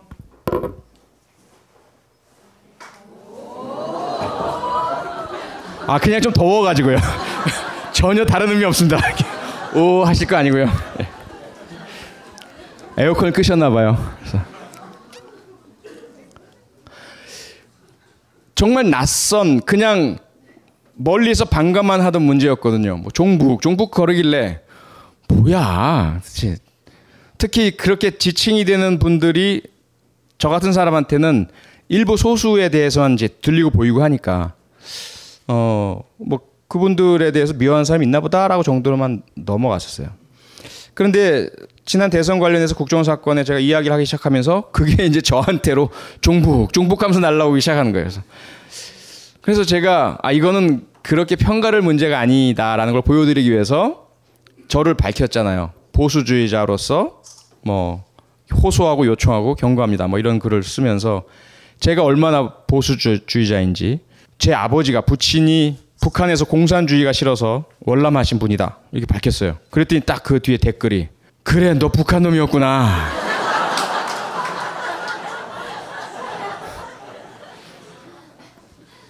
이게 바로 창조 경제의 산, 산물입니다. 예. 그 다음에 이제 제 고향은 경상북도 포항입니다. 그랬더니 역시 변절한 놈들이 제일 심해. 그런 이야기인 거죠. 그래서 참 이 뭐 무슨 이야기를 해도 그들에겐 먹혀들지가 않는 거. 뭐든지 다 선글라스를 끼고 보고 사실로 보고. 오늘도 제가 참 고 성재기 씨 오늘 이제 시신이 발견됐습니다. 그래서 제가 어쨌든 그 미리 경고를 하, 하고 좀 어, 그분에게 상담을 받도록 해드렸으면 좋겠다라는 글을 올렸더니 그분이 발끈하고 뭐 이런 일이 있었고요. 그래서 저하고는 전혀 상관도 없고 만나본 적도 없는 분이긴 하지만 마음이 많이 안 좋고 그래서 저와 많이 생각이 다른 분이지만 어쨌든 개인적인 이익보다는 자기가 옳다고 느끼는 신념을 위해서 어, 살던 분으로 기억하겠습니다. 그리고 그 안타까운 죽음에 명복을 빌고 추모의 뜻으로 3일간 트윗을 하지 않겠습니다라고 이제 글을 올렸어요. 근데 그거 가지고 또 막 난리를 치는 거예요. 그렇게 조롱해야 속이 시원하겠냐? 뭐 이런. 그러니까 어떤 말을 해도 어떤 뭐 우호적인 제스처이건 또는 그들의 뜻에 찬동을 해줘도 그들로 그들 눈에는 그것이 조롱하는 것으로 비춰지는 것이고 또는 무엇을 감추고 있느냐는 의심의 눈치로 비춰지는 거죠. 이게 색깔론이라는 게 그렇게 무서운 겁니다. 상대방을 적으로 삼고 철천지 원수로 두는 거죠. 한번 만나본 적도 없고 저한테 뺨을 맞아본 적도 없고 저한테 돈을 빌려줬다가 떼인 적도 없는 사람들이 그냥 쟤는 저쪽 편이야. 우리 박근혜 대통령을 욕하고 내려오라고 하는 놈이야. 라는 그 생각 하나로 저놈은 나쁜 놈, 저놈이 위해서 나오는 이야기는 모두가 나쁜 이야기. 저놈이 혹시라도 좋은 이야기를 하는 것처럼 보이면 그 이면에는 뭔가 다른 의도가 숨겨져 있고 이렇게 보, 는 거죠. 그 반대는 어떨까요? 그 반대는 그런 게 없나요? 그 반대도 여전히 있지 않습니까? 여기 와 계신 수많은 분들도 아마도 유사한 상황을 겪으셨을 것 같아요. 저 반대쪽에 있는 사람들, 소위 농객이라고 하거나 또는 그 새누리당 의원들이나 이분들은 혹여나 가끔씩 올바른 이야기, 소신 있는 이야기를 해도 저 자식 왜 인지야 저 얘기해? 라든지, 응. 쟤 살짝 돌았나? 뭐 이렇게 얘기한다든지, 저거 저러다가 뭘 하려고 그러지? 고의 안 받아들이는 거죠.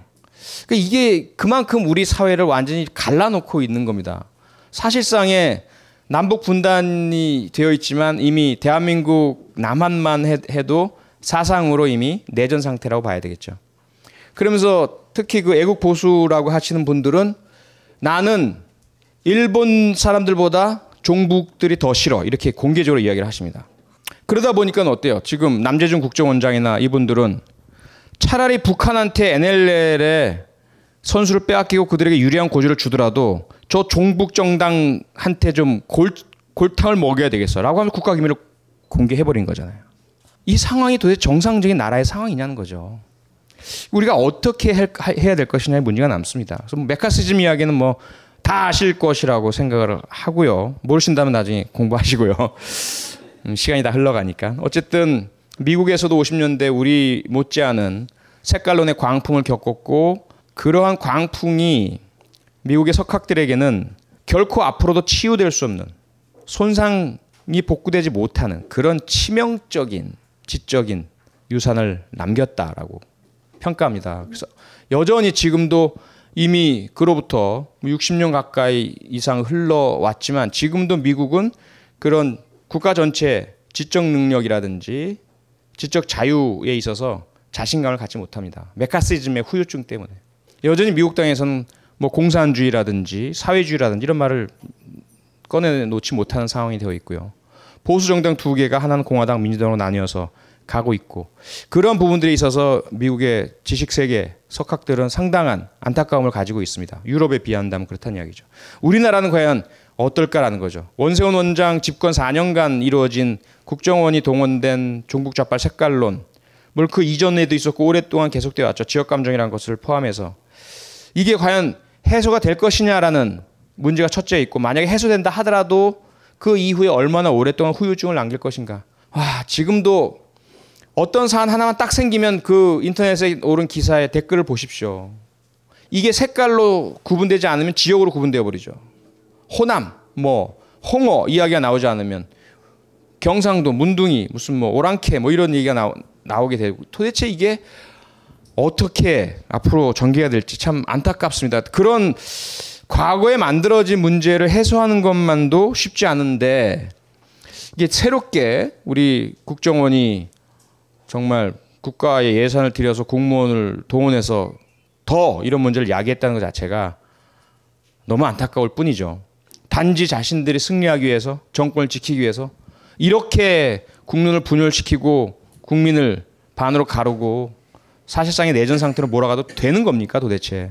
두 번째 문제는 권력에 의한 사법 기능의 와해이죠. 경찰 검찰 수사 과정 공정했습니까? 국정 사건? 정말 아무런 사심 없이 권력의 영향 없이 이루어졌나요? 믿는 분 한번 손 한번 들어오십시오. 왜 들었다 내리세요? 물론 여기에 계신 분만 그러신 건 아니겠죠. 제가 제일 못 견뎌 했던 점이 바로 이 점입니다. 사실은 다른 거는 뭐 그렇다 쳐요. 국정원이 무슨 어떤 일을 하건 그 뭐 다른 사람이 비난할 수도 있고 할 수도 있는데 경찰이 바로 서야 나라가 바로 선다. 검찰은 또 검찰이 그런 얘기를 했죠. 검찰이 바로 서야 나라가 바로 선다. 무수하게 듣고 경찰 대학 다니던 시절부터 그리고 경찰 헌장에 경찰관 오직 양심에 따라 권력과 압력과 유혹에도 굴하지 않고 국민을 위해 이런 것들을 선호하고 선언하고 선서하고 그렇게 해온 우리한테 왜 이런 모습을 자꾸 강요하냐는 거죠. 가장 바람직한 사회 모습. 앞서 말씀드린 것처럼 정의가 살아있고 정의가 지탱하는 국가는 어떤 것이 무너져도 지탱할 수 있습니다. 그건 뭘까? 힘으로가 아니라 계급으로가 아니라 순경이 아무 힘이 없는 순경이 자신의 역할과 임무와 기능 때문에 불법이나 범죄의 징후를 발견하고 그 혐의를 포착해서 더 알기 위해서 수사를 해나가고 그러다 probable cause 상당한 사유가 발생하면 영장을 청구하고 문제 없던 발부가 되고 그래서 하나하나 들어가서 정말로 성역 없이 끝까지 갔을 때 그 뒤에 대통령이 있다면 대통령마저도 그가 저지른 범죄 행위의 진실이 드러나고 밝혀질 수 있는 것. 그것이 기본적으로 정의가 살아있는 국가의 모습이란 거죠. 그것이 경찰이 있는 이유이고 검찰이 있는 이유, 이유이죠. 그게 우리 헌법 제11조에 법 앞의 평등이라는 것을 명시한 이유입니다. 대한민국 헌법에 명시되어 있습니다. 경제적으로는 불평등할 수 있고 계급적으로는 직장 내에서나 불평등할 수 있을지 몰라도 법 앞에서만큼은 특권도 없고 계급도 없고 차별이 없다라는 것을 우리는 명시하고 있어요. 그 의미가 뭘까? 경찰관 앞에서는 벤츠든 소나타든 또는 뭐 트럭이건 모두가 똑같은 차라는 거, 것이고요. 범법행위 범죄를 저질렀다면 그것이 국정원이건 대통령이건 여당 관계자건 또는 시장에서 일하시는 분이건 똑같다는 거죠. 그래야만 그 국가가 민주국가일 수 있고 우리 헌법이 지켜지는 곳일 수 있는 거죠. 그런데 그 원칙이 아예 아예 처음부터 무시돼서 진행되고 있지 않느냐는 거죠. 그게 제일 저를 못 견디게 만드는 겁니다.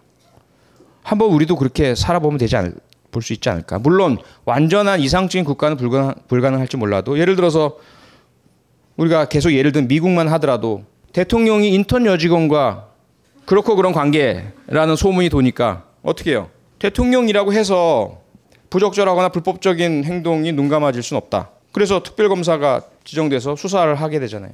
그것뿐만이 아니죠. 클린턴 대통령 시절에는 비서실장이 사망하는 사건이 벌어집니다. 자살이냐, 타살이냐. 그 비서실장이 클린턴 대통령의 과거 화이트워터 뭐 스캔들에 대해서 알고 있고 또는 뭐 어떤 소문까지 돌았냐면 부인인 힐러리 클린턴과 부적절한 관계에 있고 그래서 클린턴 대통령이 열받아 가지고 어, 청부 살해를 했다는 이야기까지 지금도 찾아보세요 영어, 영어 로 하실 수 있는 분들은 그런 음모론이 여전히 나와 있습니다. 그 사건 누가 했냐? 경찰이 수사했습니다. 영국도 마찬가지죠. 토니 블레어 수상이 집권하고 있을 때 그가 수상이 되기 전에 노동당을 부흥시키기 위해서 불법적인 대출을 받았다는 의혹이 일어났어요. 그 사건에서 경찰이 수사를 했습니다. 철저하게. 그리고 블레어 수상의 부인 로즈 블레어가 변호사인데 자기 그 소송 시, 재판 시간에 늦어가지고 지갑에 그 교통카드를 안 갖고 온 거예요. 그렇게 보다 사람들이 별로 안 보는 것 같은 게 훌쩍 뛰어넘어서 돈을 안 내고 지하철 타고 갔어요. 근데 그걸 어떤 시민이 보고 신고를 하니까 경찰이 바로 수상 부인을 찾아가서 조사를 받고 의법처를 그대로 합니다. 왜 그럴까요? 그들이 바보일까요? 그런 모습이 국민들에게 비춰졌을 때 비록 우리가 아무리 열심히 일해도 돈 많은 사람들만큼 많이 받지 못하지만 내가 적어도 수상이나 수상 부인과 다름없이 똑같이 법 앞에서는 평등한 사람이야라는 그런 인식. 내가 열심히 정직하게 살면은 그런 대접을 받는 것이고 아무리 힘세고 돈 많은 사람도 법을 어기고 잘못하면 그에 대한 처벌을 받는 모습을 보면서 그래 나는 노예가 아니야 나는 하층민이 아니야 나는 당당한 저들과 똑같은 한 사람의 주권자야라는 그런 인식을 갖고 살아갈 수 있는 게 아니냐는 거죠. 그런데 지금 이 국정원 사건은 그러한 기본적인 믿음과 신뢰를 와그르르 무너뜨려 버리고 있는 거죠. 그 심각한 범죄 혐의를 받고 있으면서도 전혀 구속된 사람이 단 한 명도 없는 이 사건. 어떻게 우리가 앞으로 경찰과 검찰이 수사를 하면서 구속영장을 청구할 때 어떤 설명을 할 수 있을까? 원세훈 원, 김용판 김만 얘기해도 움찔하지 않을까라는 거죠. 또는 그 밑에 있는 그 직원들이 어느 누구도 기소되지 않았던 이 사실. 부정선거, 3.15 부정선거 우리가 너무 다잘 아시고 지금 국정원 사건 같은 경우에는 3.15 부정선거 60년처럼 물리적으로 거리에서 깡패들이 때리고 죽이고 투표함 바꿔치고 하는 그런 일은 없었지만 사이버상에서 여론이 조작되고 그리고 사이버 조폭들이 활기를 쳤죠. 그 사이버 조폭들이 여전히 활기를 치고 있는 것 같고요.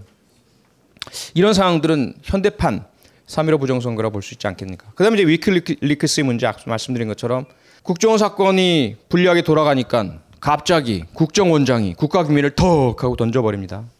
그 전에 이미 지난 대선 때 12월 10일 날 김무성 새누리당 종합선거대책본부장은 부산 유세 때 많은 사람들이 있는데 일반인은 도저히 구경도 못할 국가기밀인 정상회담 대화록 그 발췌본이라고 하는 것에 들어가 있는 내용을 줄줄이 보고 읽, 읽어버리죠.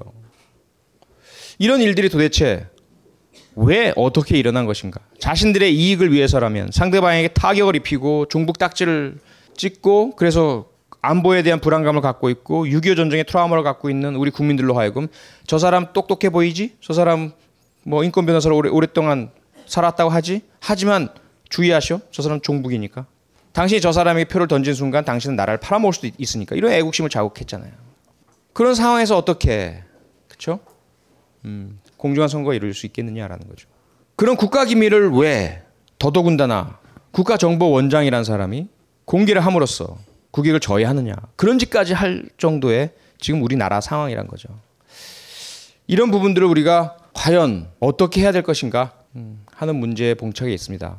참으로 안타깝죠. 앞서 말씀드렸던 워터게이트 문제만 하더라도 미국에서는 같은 자기 당 공화당 소속의 대통령 닉슨이 저지른 문제에 대해서 각, 같은 당 공화당의 의원들이 국정조사에 철저히 임하면서 진실을 파헤치는 작업에 동참을 하고 결국은 탄핵안을 의결해내고 닉슨 대통령이 사임하도록 만들었죠. 그런데 우리는 어떻습니까? 최소한의 양심마저 보이지 않고 있는 아까 제가 설명을 드렸지만 그 심리에 대해서는 어쨌든 자기 당, 자기 소속 이것만 보호하자라는 생각으로 똘똘 뭉치는 그 사람들의 행태들 이미 검찰에서 빙산의 일각만을 건드려서 내놨는데도 그것마저도 인정하고 있지 않잖아요. 김진태란 사람은 자기가 직접 가르치고 같이 데리고 있고 같이 동고동락했던 후배 검사를 종북으로 몰고 있습니다. 그러면서 그 수많은 검찰 전체를 대표하는 특별수사부에서 해낸 수사 결과를 한 명의 자기가 잘 아는 그래서 종북 딱지를 붙여버린 그 치사하고 자기가 그런 개인적인 인사 정보를 몰랐다면 할 수 있었을까요? 아무나 알 수 없는 그럼 과거 검사되기 이전에 후배들을 도와주기 위해서 후원했던 진보사회 연대에 가입했던 그 사실을 끄집어내서 종북 검사가 만든 수사 기록이니까 이거 전부 다 조작이고 종북 이 만든 국가의 이익을 저해하려는 잘못된 수사 기록이다라고 이야기하는 그런 작태를 보이고 있습니다. 자기가 소속돼서 일하던 검찰 조직 전체를 종북으로 몰고 있는 이걸 우리가 어떻게 이해를 해야 되겠느냐 말이죠. 가슴이 아프고 참 통탄을 금할 수가 없을 것 같습니다. 그럼에도 불구하고 아까 말씀드린 것처럼 우리는 희망을 버려서는 안 된다고 생각을 합니다. 네. 예? 너무 뭐래요? 저 혼자 희망 가지고 있을게요. 분노하고 절망하고 계시다가 예. 그러다가 이제 조금 지치시면 그때 오십시오. 그래서 일단은 기대 보자, 기대를 갖자. 국정조사 무용론, 네, 다 좋습니다. 다 좋지만 저는 개인적으로 그렇게 생각을 해요. 어쨌든 우리가 저들이 저지른 짓을 한마디로 요약하자면 결론을 미리 정해놓고 박근혜 여야만 해라는 결론을 정해놓고 그 결론에 맞도록 하기 위해 과정을 조작을 해버렸잖아요. 그것이 가장 문제의 본질이라고 한다면 그럼 우리도 똑같이 해야 될까라는 거죠. 우리도 똑같이 박근혜 하야라는 결론을 정해놓고 그 결론에 모두 부합해야 해라는 것으로 과정들 대신에 우리는 정의로우니까 우리는 옳으니까 우리는 괜찮은 건가요? 근데 그런 질문을 저는 던지고 싶은 겁니다. 답답하지만 아프지만 느리게 가지만 우리는 철저하게 헌법과 법률과 제도를 믿어보자는 거죠. 단계를 다 밟아보자는 거죠. 처음 경찰 수사했잖아요. 아무리 권력의 외압이 작용하고 난리쳤지만 국민들이 눈 두 눈 부릅뜨고 쳐다보니까 결국 해당되는 김 씨, 이 씨, 민간인 이 씨 세 명을 기소 의견으로 송치했잖아요. 그러면서 구태여 하지 않아도 될 말, 공직선거법은 적용하지 않는다라고 해가지고 욕을 바가지로 얻어먹었죠. 그러니까 욕을 바가지로 얻어먹으니 검찰이 봤을 때 자기들은 그, 그런 욕 먹으면 안 되거든요. 그러니까 어떻게 했습니까? 경찰이 안 한 것만 한 거죠. 원세훈 불러 조사하지, 김용판 불러 조사하지, 국정원 압수수색하지, 그리고 추가적으로 다른 국정원직들 불러 조사하지, 그 다음에 공직선거법 적용을 하잖아요. 물론 미흡하지만 여전히 경찰보다는 나아진 수사 결과가 나왔습니다. 이걸로 안 돼라고 하니까 그 다음에 국정조사 열렸잖아요. 국정조사에서 어쨌든 검찰보다 또한 한 걸음 더 나가잖아요. 그 다음에 또 무엇이 있을까? 또 다른 제도적 방법이 있다면 또 써야죠. 다 하고 다 사용하고 그 과정 속에서 아직까지도 모르고 있고 아직까지도 의심 가지고 계신 국민들이 계시거든요. 여전히. 아니 국정원이 북한하고 심리전하고 종북들 통제하다 보면 살짝 조금 넘어설 수도 있지. 그 댓글 3개 정도 그거 가지고 왜 이렇게 난리야? 라고 하시는 분들이 여전히 계시거든요. 그분들이 국정조사를 TV로 보시면서 아, 댓글 3개가 아니네? 73개네? 좀 이따 보시다 보면 아, 73개가 아니라 그거는 빙산의 일각에 불과했구나. 4개월 동안 증거인멸이 이루어졌구나. 뭐 경찰관들 저 동영상에서 하는 거 저 정말 좀 충격적이네? 이런 분들이 점점 늘어나신단 말이죠. 그래서 조금 더 우리가 눈높이가 다르고 온도차가 다른 국민들을 기다리면서 그분들과 함께 우리 정말 전 국민적인 공감대를 이루어서 올바른 방향으로 나아가자. 그것이 이제 제가 드리고 싶은 말씀이에요. 그러다 보니까 지금 단계에서 우리가 바라야 할 건 첫째, 가장 중요한 것은 진상의 규명이다. 도대체 어떤 일이 누구에 의해서 어떻게 이루어지는지 그것부터 좀 알자 이 사람들아. 다른 거는 몰라. 다른 건 나 말하고 싶지도 않고 일단 그것부터 알자. 그 다음에 얘기해 보자. 그런데 그런 이야기가 통하지 않, 않을 수 있는 환경이 된 게 이미 결론이 나와버렸거든요. 무조건 몰라. 나 일단 니들이 숨기려고 하니까 진상 안 드러날 거고 그럴 거면 뭐야 물러나. 이렇게 되다 보니까 저쪽 반대쪽에서는 무조건 이거는 아니야.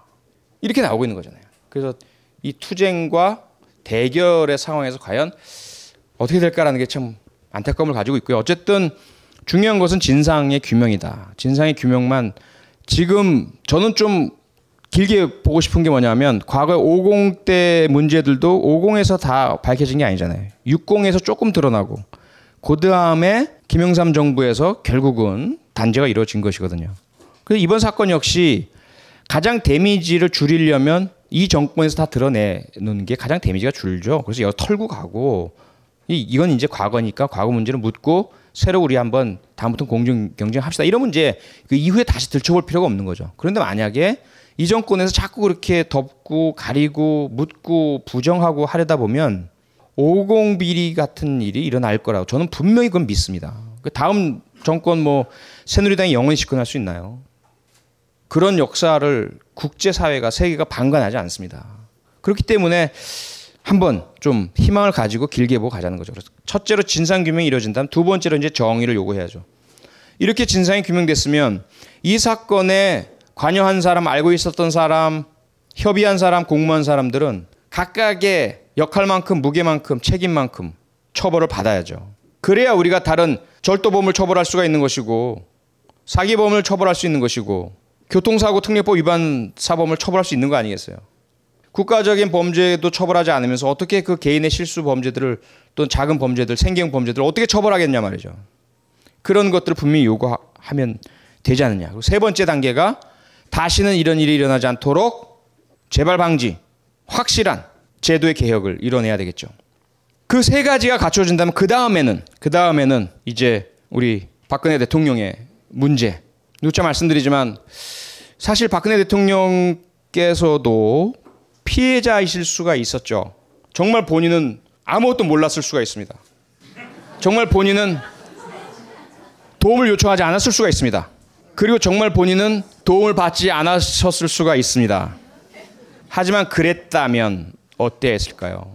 그러셨다면 저는 6월 14일 이전까지는 그분이 그러셨, 그러셨다면 어떠셔야죠? 여러분이 만약 그런 입장이라면 정말 몰랐고 정말 이건 허위로 야당들이 저렇게 공작 흑색 선전을 하고 있는 것으로 생각을 했고 그래서 야당 후보를 비난하고 야당을 공격하고 성폭력범이나 쓰는 수단을 썼다고 강한 어조로 그리고 흑색 선전과의 전면전을 선포한다고 했던 그 영상이 지금도 떠돌고 있는 이 상황 어떻습니까? 그분의 심정이 만약에 정말 그분은 그것이 사실이라고 믿어, 믿으셨다면 황당하고 또 여러분 같으면 꼭지가 돌지 않겠습니까? 아까 말씀드렸던 섬엽이 자극돼 가지고 미치고 팔짝 뛰겠죠. 도저히 이걸 어떻게 이겨내? 그 그분은 주변 사람들 모두가 공통적인 얘기를 하죠. 같이 있으면 뭐가 나온다 눈에서 레이저가 나오는 분이라고 했습니다. 이미 벌써 로봇 태권부의 레이저가 쫙 해서 초토화가 돼 있어야 되겠죠. 그때 나한테 허위 보호한 놈다 나와 조인트 까고 난리 나 난리 났겠죠. 그렇게 하셨느냐 말이에요. 그안 하셨잖아. 그 분노 표출이 일단 인간의 심리를 봤을 때 가장 먼저 나왔어야 할 부분이죠. 물론 그걸 감정 조절을 하실 수도 있었겠지만 그게 안 보이셨다면 두 번째로 하셨어야 될 일은 뭐죠? 사과죠, 사과. 인간적으로. 본인이 공격하고 비판했으니까 문재인 후보, 그 다음에 야당, 그리고 국민들께 내가 잘못 알았습니다. 그쵸? 왜? 6월 14일은 어떤 날이에요? 검찰의 수사 결과가 발표된 날입니다. 그럼 검찰 수사 결과가 발표됐다는 것은 본인이 행정부 수반으로서 관장하는 조사기관, 그 중에 가장 최고위급 최종의 수사기관인 검찰이 마지막 결론을 냈다는 것이거든요. 물론 법원의 판단은 다를 수 있겠지만 본인이 수장이고 본인이 책임자인 행정부의 수사 기능에서 내놓은 결론을 본인이 부인할 수 있어요? 없잖아요. 그러면 사실이 본인이 그때 대선 기간 중에 했던 말은 뭐가 돼요? 거짓말이요? 그것이 오히려 흑색 선전이요. 상대방에 대한 비방이고 허위 사실의 유포 아니겠습니까? 그랬다라면 당연히 제일 먼저 해야 될 것은 뭐예요? 사과죠. 그래서 제가 드린 말씀이 그거예요. 제가 줄곧 6월 14일 이전까지는 계속 그런 글들 썼고 박근혜 대통령도 피해자일 수 있습니다. 그러면 일단 제일 먼저 분노하십시오. 두 번째로 사과하십시오. 그리고 뭐요? 철저하게 진상을 규명할 수 있도록 해 주십시오. 그리고 처벌하시고 그리고 재벌 방식 마련하시고. 근데 네 가지 아무것도 안 하셨잖아요. 어떻게 해야 됩니까? 하지만 저는 여러분과 좀 다르죠. 예. 저는 보수 주자이니까. 낙천적이니까, 긍정적이니까. 여전히 기대와 희망을 버리지 않고 있습니다. 그래서 요청드리잖아요. 국정조사 제대로 하게 좀 해주세요. 그동안 제가 드렸던 그 많은 간청, 오케이, 쿨하게. 뭐 그럴 수도 있겠죠. 입장이 다르니까. 제가 그, 그 입장에 가본 적이 없으니까. 그러면 좋습니다. 남아있는 국정조사 제대로 하게 좀 해주십시오. 그러면 모든 거 다 이해해 드리겠습니다. 국정조사 제대로 되고 있나요? 어떻게 해야 됩니까? 도대체. 보수 주자로서. 고민 중입니다. 고민 중이고 갈등 중이고 그렇게 하다 보니까 욕 먹고 있는 중이고 많은 분들이 저보고 지쳤냐? 한 발 빼네? 그게 네 본 모습이냐? 뭐 이러고 계신 거예요. 그래서 저는 일단 끝까지 국정조사라는 헌법에 보장된 진실규명의 과정이 종료될 때까지 일단 믿어볼랍니다. 희망을 가져볼 겁니다. 그리고 계속 요구할 겁니다. 끝까지. 그리고 끝난 다음에 그 다음에는 모르겠습니다. 제 섬엽이 자극된다면 네. 무슨 일을 할지 그거는 뭐 모르겠고요. 어, 앞서서 결, 결론을 주시지 마시기 바랍니다. 그 다음에 중요한 게 이제 방송과 언론이죠. 방송과 언론. 방송과 언론만 살아있다 하더라도, 그죠? 우리가 이 지경까지 오지는 않았을 테죠. 권력에 대한 감시, 국민의 대변자로서 알 권리를 충족시켜주는 언론의 자유란 게 뭡니까? 언론의 자유는 언론인의 자유이거나 언론사의 자유가 아닙니다. 그렇죠? 언론의 자유란 것은 국민의 알 권리를 충족시켜 주기 위해서 권력이나 금력이 언론을 조정 통제하지 못하게 하겠다라는 것이 자유의 의미입니다. 그러니까 조금 다 freedom, liberty 뭐 이런 개념에서 차이가 좀 있는 거죠. 그래서 언론의 자유란 것은 언론에 종사하고 있는 자들의 권리 특권이 아니란 겁니다. 그것은 오히려 언론에 종사하고 있는 분들이나 언론을 소유하고 있는 언론사나 이분들에게는 책임과 의무일 뿐입니다. 그들 스스로가 객관적으로 국민들께 알려드려야 할 사실을 알려드려야 할 의무와 책임인 것이고 그 의무와 책임을 이행함에 있어서 만약에 누구라도 권력이나 금력으로 방해하려 하거나 통제하려고 할 때 그때 언론의 자유란 걸 내밀, 내밀라는 것이거든요. 왜 그럴까요? 대한민국이 민주공화국이기 때문입니다. 민주공화국은 어떤 것입니까? 국민이 주권자인 것이죠. 모든 권력은 국민에게서 나오는 것이죠. 그럼 권력에 대한 국민의 행사는 어떻게 이루어집니까? 5년에 한 번 투표만 국민의 권리 행사인가요? 늘 언제나 국민이 표현을 할 수 있어야 돼. 그렇죠? 표현의 자유가 보장돼 있어서 국민이 하고 싶은 이야기를 하시고 그 이야기들이 모이고 모여서 우리 공론의 장, public sphere라는 곳에서 돌아다니면서 여론을 형성하고 그, 그 여론에 따라서 표를 주는 국민들의 귀 기르는 국회의원들이 그리고 선출직 공무원들이 정책을 만들고 법을 만들고 그것이 민주국가 아니겠어요? 국민의 표현은 어떻게 할 수 있어요? 내가 모르는데 표현이 가능합니까? 제가 아이가 몇 명인지 모르면서 당신의 셋째 아이한테 사랑을 좀 많이 베풀어 주시오라고 여러분들이 표현할 수 있어요? 전 셋째가 없는데. 알아야 면장도 한다고. 표현의 자유라는 것은 알 권리가 있어야만 행사할 수 있는 거란 말이에요. 우리가 어떻게 알 거냐 말이에요. 지금 수혜기금 모으는 게 중요한 것인지 전쟁 방지에 돈을 내는 게 더 중요한 것인지 우리 예산을 교육에 더 쓰는 게 중요한 건지 제가 사는 용인에서는 지금 난리가 났거든요. 경전철 때문에. 교육에 예산 못, 못 주겠다라고. 그 우리가 무엇이 어떻게 돌아가는지를 모르면 어떻게 우리가 표현을 하냔 말이에요. 주권자로서. 어떻게 안, 아요 우리가. 세상에 지금 어, 무엇이 발생하고 무엇이 중요한지. 무엇을 통해서 아나요? 언론과 방송을 통해서 아는 거 아닙니까? 그렇기 때문에 언론과 방송은 중요할 수밖에 없고 너무나 중요하고 이걸 권력이 쥐고 자기 마음대로 한다는 그 발상 자체가 뭐예요? 반민주적이고 반헌법적이죠. 그 자체가 내란입니다. 그러면 안 됩니다. 그런데 지난 이명박 정권 때도 최수중이라는 사람을 통해서 방송을 완전 장악하고 흔들고 자기 마음대로 하고 언론 역시 그러더니 지금도 그렇게 이어지고 있는 이 상황 어떻게 우리가 해석을 해야 될까요? 시민 수만 명이 모여서 촛불을 들고 국정원 사건에 문제가 있다라고 주장을 하는데 그 이야기는 하나도 언론 방송에 보도가 되지 않고 아니면 아주 작게 스쳐 지나가거나 그런데 여름철에 위생 관리를 위해서 행주는 꼭 삶아야 됩니다라는 것이 엄청나게 중요한 뉴스를 빵.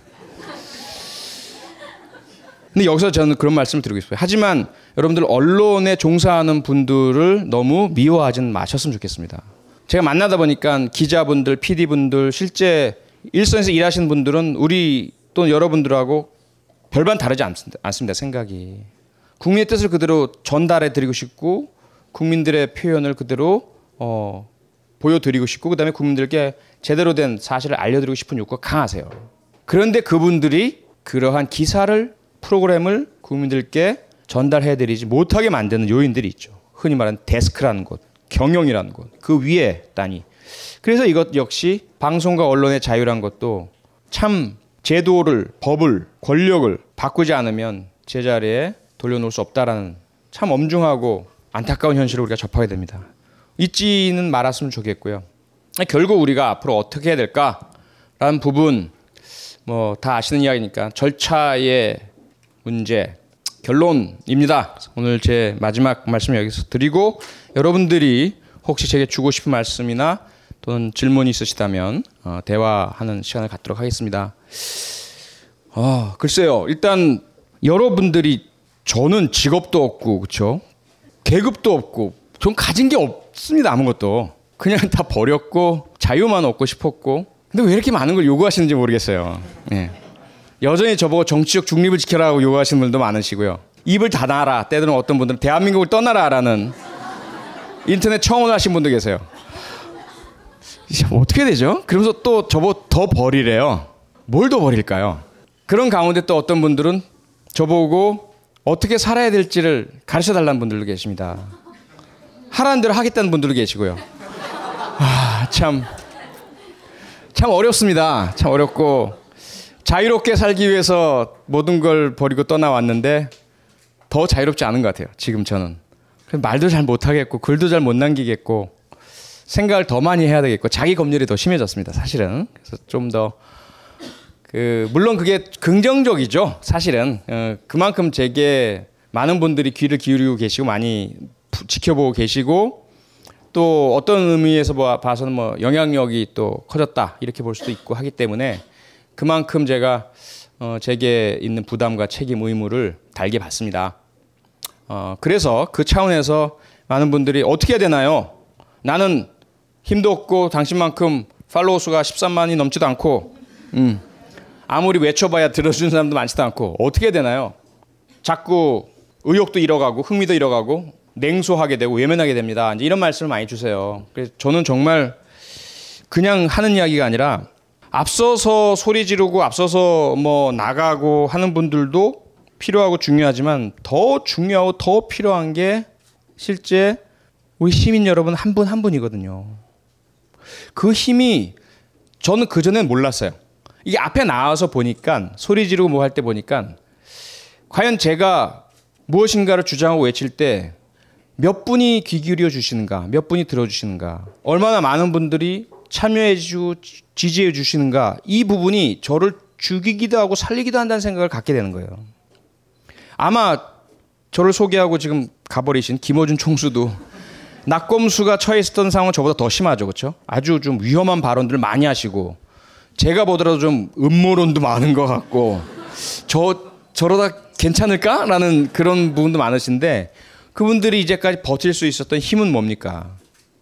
바로 그냥 일반 시민들이 많은 분들이 지켜주고 보호해주고 응원해주고 격려해주고 지지해주고 또 그 뜻을 의사를 표현해 주셨기 때문이거든요. 그래서 그냥 앞서 나가서 이름 내세우고 하는 사람들만 중요한 게 아니라 그냥 우리 살아가는 일반 시민들께서 정말 나 하나쯤은 뭐 또는 내가 뭘 라는 생각을 버리시고 나라도 나 혼자라도 지켜줄 거야 지지할 거야 의사를 표현할 거야 라는 그런 참여가 정말 정말 소중합니다. 그걸 제가 요즘 정말 절실히 느낍니다.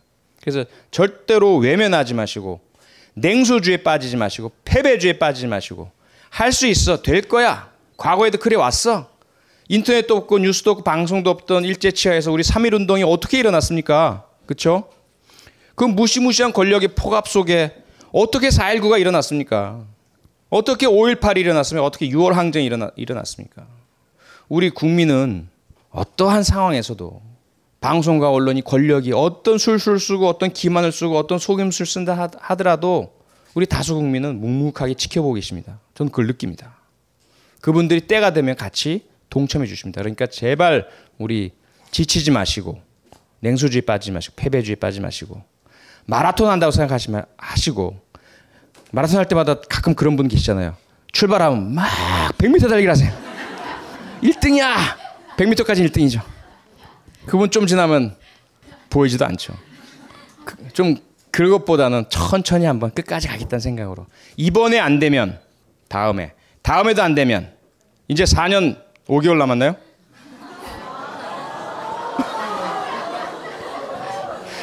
제가 좀 잔인합니다. 예. 오늘 이렇게 죽음도 많이 보고 살인도 많이 접하고 성폭행도 접하다 이러다 보니까 좀 잔혹합니다.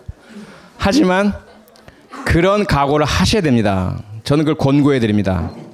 그런 각오를 하지 않으시면요 빨리 지칩니다. 진짜 마라톤 하면서 100m 뛰는 사람 같아요. 그리고 그런 분들이 돌아섰을 때 정말 무섭습니다. 반대편으로 가신 분도 많으시더라고요. 해보더니 해봤더니 안 돼. 진보 그까짓 거 전부 뻥쟁이들이야. 난 속았어. 양 반대 극단으로 가버린 사람들. 그쵸? 지금 뭐 이름 막 나오네요 여기저기서. 예. 그 그건 그 이름 알려진 사람뿐만 아니라 일반 시민도 똑같다는 거죠. 그래서 오히려 지금 너무 열불 내시고 너무 좀 용감하시고 이런 분들은 오히려 전 조금 겁나요. 저러다가 싹 돌아서서 더 강한 열불 내실까봐. 그래서 어쨌든 그런 것들. 그래서 우리가 어, 좀 길게 간다 생각을 하고 차분하게 하나씩 내가 할 수 있는 거. 정의로운 말하기, 정의로운 글쓰기, 정의로운 가입하기, 정의로운 후원하기, 정의로운 의사 표현하기 이런 것들을 해나가시면서 우리 주변 분들을 한 분씩 한 분씩 좀 설득해 내는 거. 솔직히 말씀드리면 제가 좀 비밀이긴 한데요. 제가 왜 비밀이냐 이게 또 알려주면 또 뭐 말이 많기 때문에 그런데 저는 사실 목표가 뭐냐면 2%를 끌어오는 겁니다. 2%를. 2%를 끌어오려면 오려면요. 48%가 볼 때는 좀 욕을 먹을 수도 있어요. 그 욕 먹기를 좀 각오하고 있습니다. 그런데 과연 그게 될까 좀 조마조마합니다. 왜? 이미 48%도 분열되고 있고 여기서 이탈자들이 막 생기고 있어요. 참 그게 너무 안타까운 거예요. 정당만의 문제가 아니라 야당이란 정당만의 문제가 아니라 우리 국민들도 사실은 제가 왜 프리옥에 나섰을까요? 그 상황에서 저는 딱 그 생각이 드는 거예요. 오케이 이게 출발점이야. 이게 끝이 아니야. 그러면 48% 얼마나 대단합니까? 딱 2%만 모으면 되는 거거든요. 5년 동안. 물론 지금 이 정의를 구해서 지금 당장 그걸 뒤바꿀 수 있다면 제일 좋겠지만 여기에만 매달리는 건 그건 집착입니다. 제가 볼 때는. 차선, 차차, 차차선. 저들만 contingency plan을 씁니까? 우리도 contingency plan이 있어야 되는 거예요. 음. 그런 차원에서 앞으로 우리가 저만이 아니라 많은 분들께서 우리 2%를 한번 잡아보자. 그래서 지난번에는 박근혜 후보를 찍었던 분들께서 아 사실 이런 게 있었고 이런 문제가 있었고 우리가 몰랐었던 게 있었, 있었구나. 그래 한번 네 얘기도 한번 내가 이번에 한번 들어봐 줄게라는 그런 변화를 만들어낼 수 있는 그 노력 그것이 제가 볼 때 우리 시민들이 할 수 있는 정의로운 행동들이라고 저는 생각합니다. 여기까지 말씀드리겠습니다. 고맙습니다.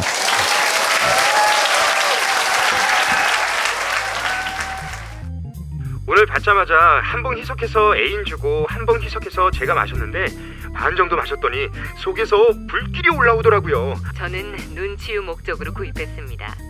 보름간 시음한 결과 눈이 상당히 좋아진 듯합니다. 몸 안에 정화 작용이 일어난다는 느낌 그리고 자율신경계가 강화된다는 느낌을 받습니다. 숙취가 없어졌습니다. 그리고 아침마다 화장실 사용 시간이 훨씬 짧아졌습니다. 한 방에 쏙이라는 느낌? 이상은 평산네이처 아로니아진에 대한 딴지일보 회원분들의 후기였습니다. 평산네이처 아로니아 진 40% 특별 할인 오직 딴지 마켓에서만 독점으로 진행됩니다. 벙커원, 벙커원, 벙커원 라디오.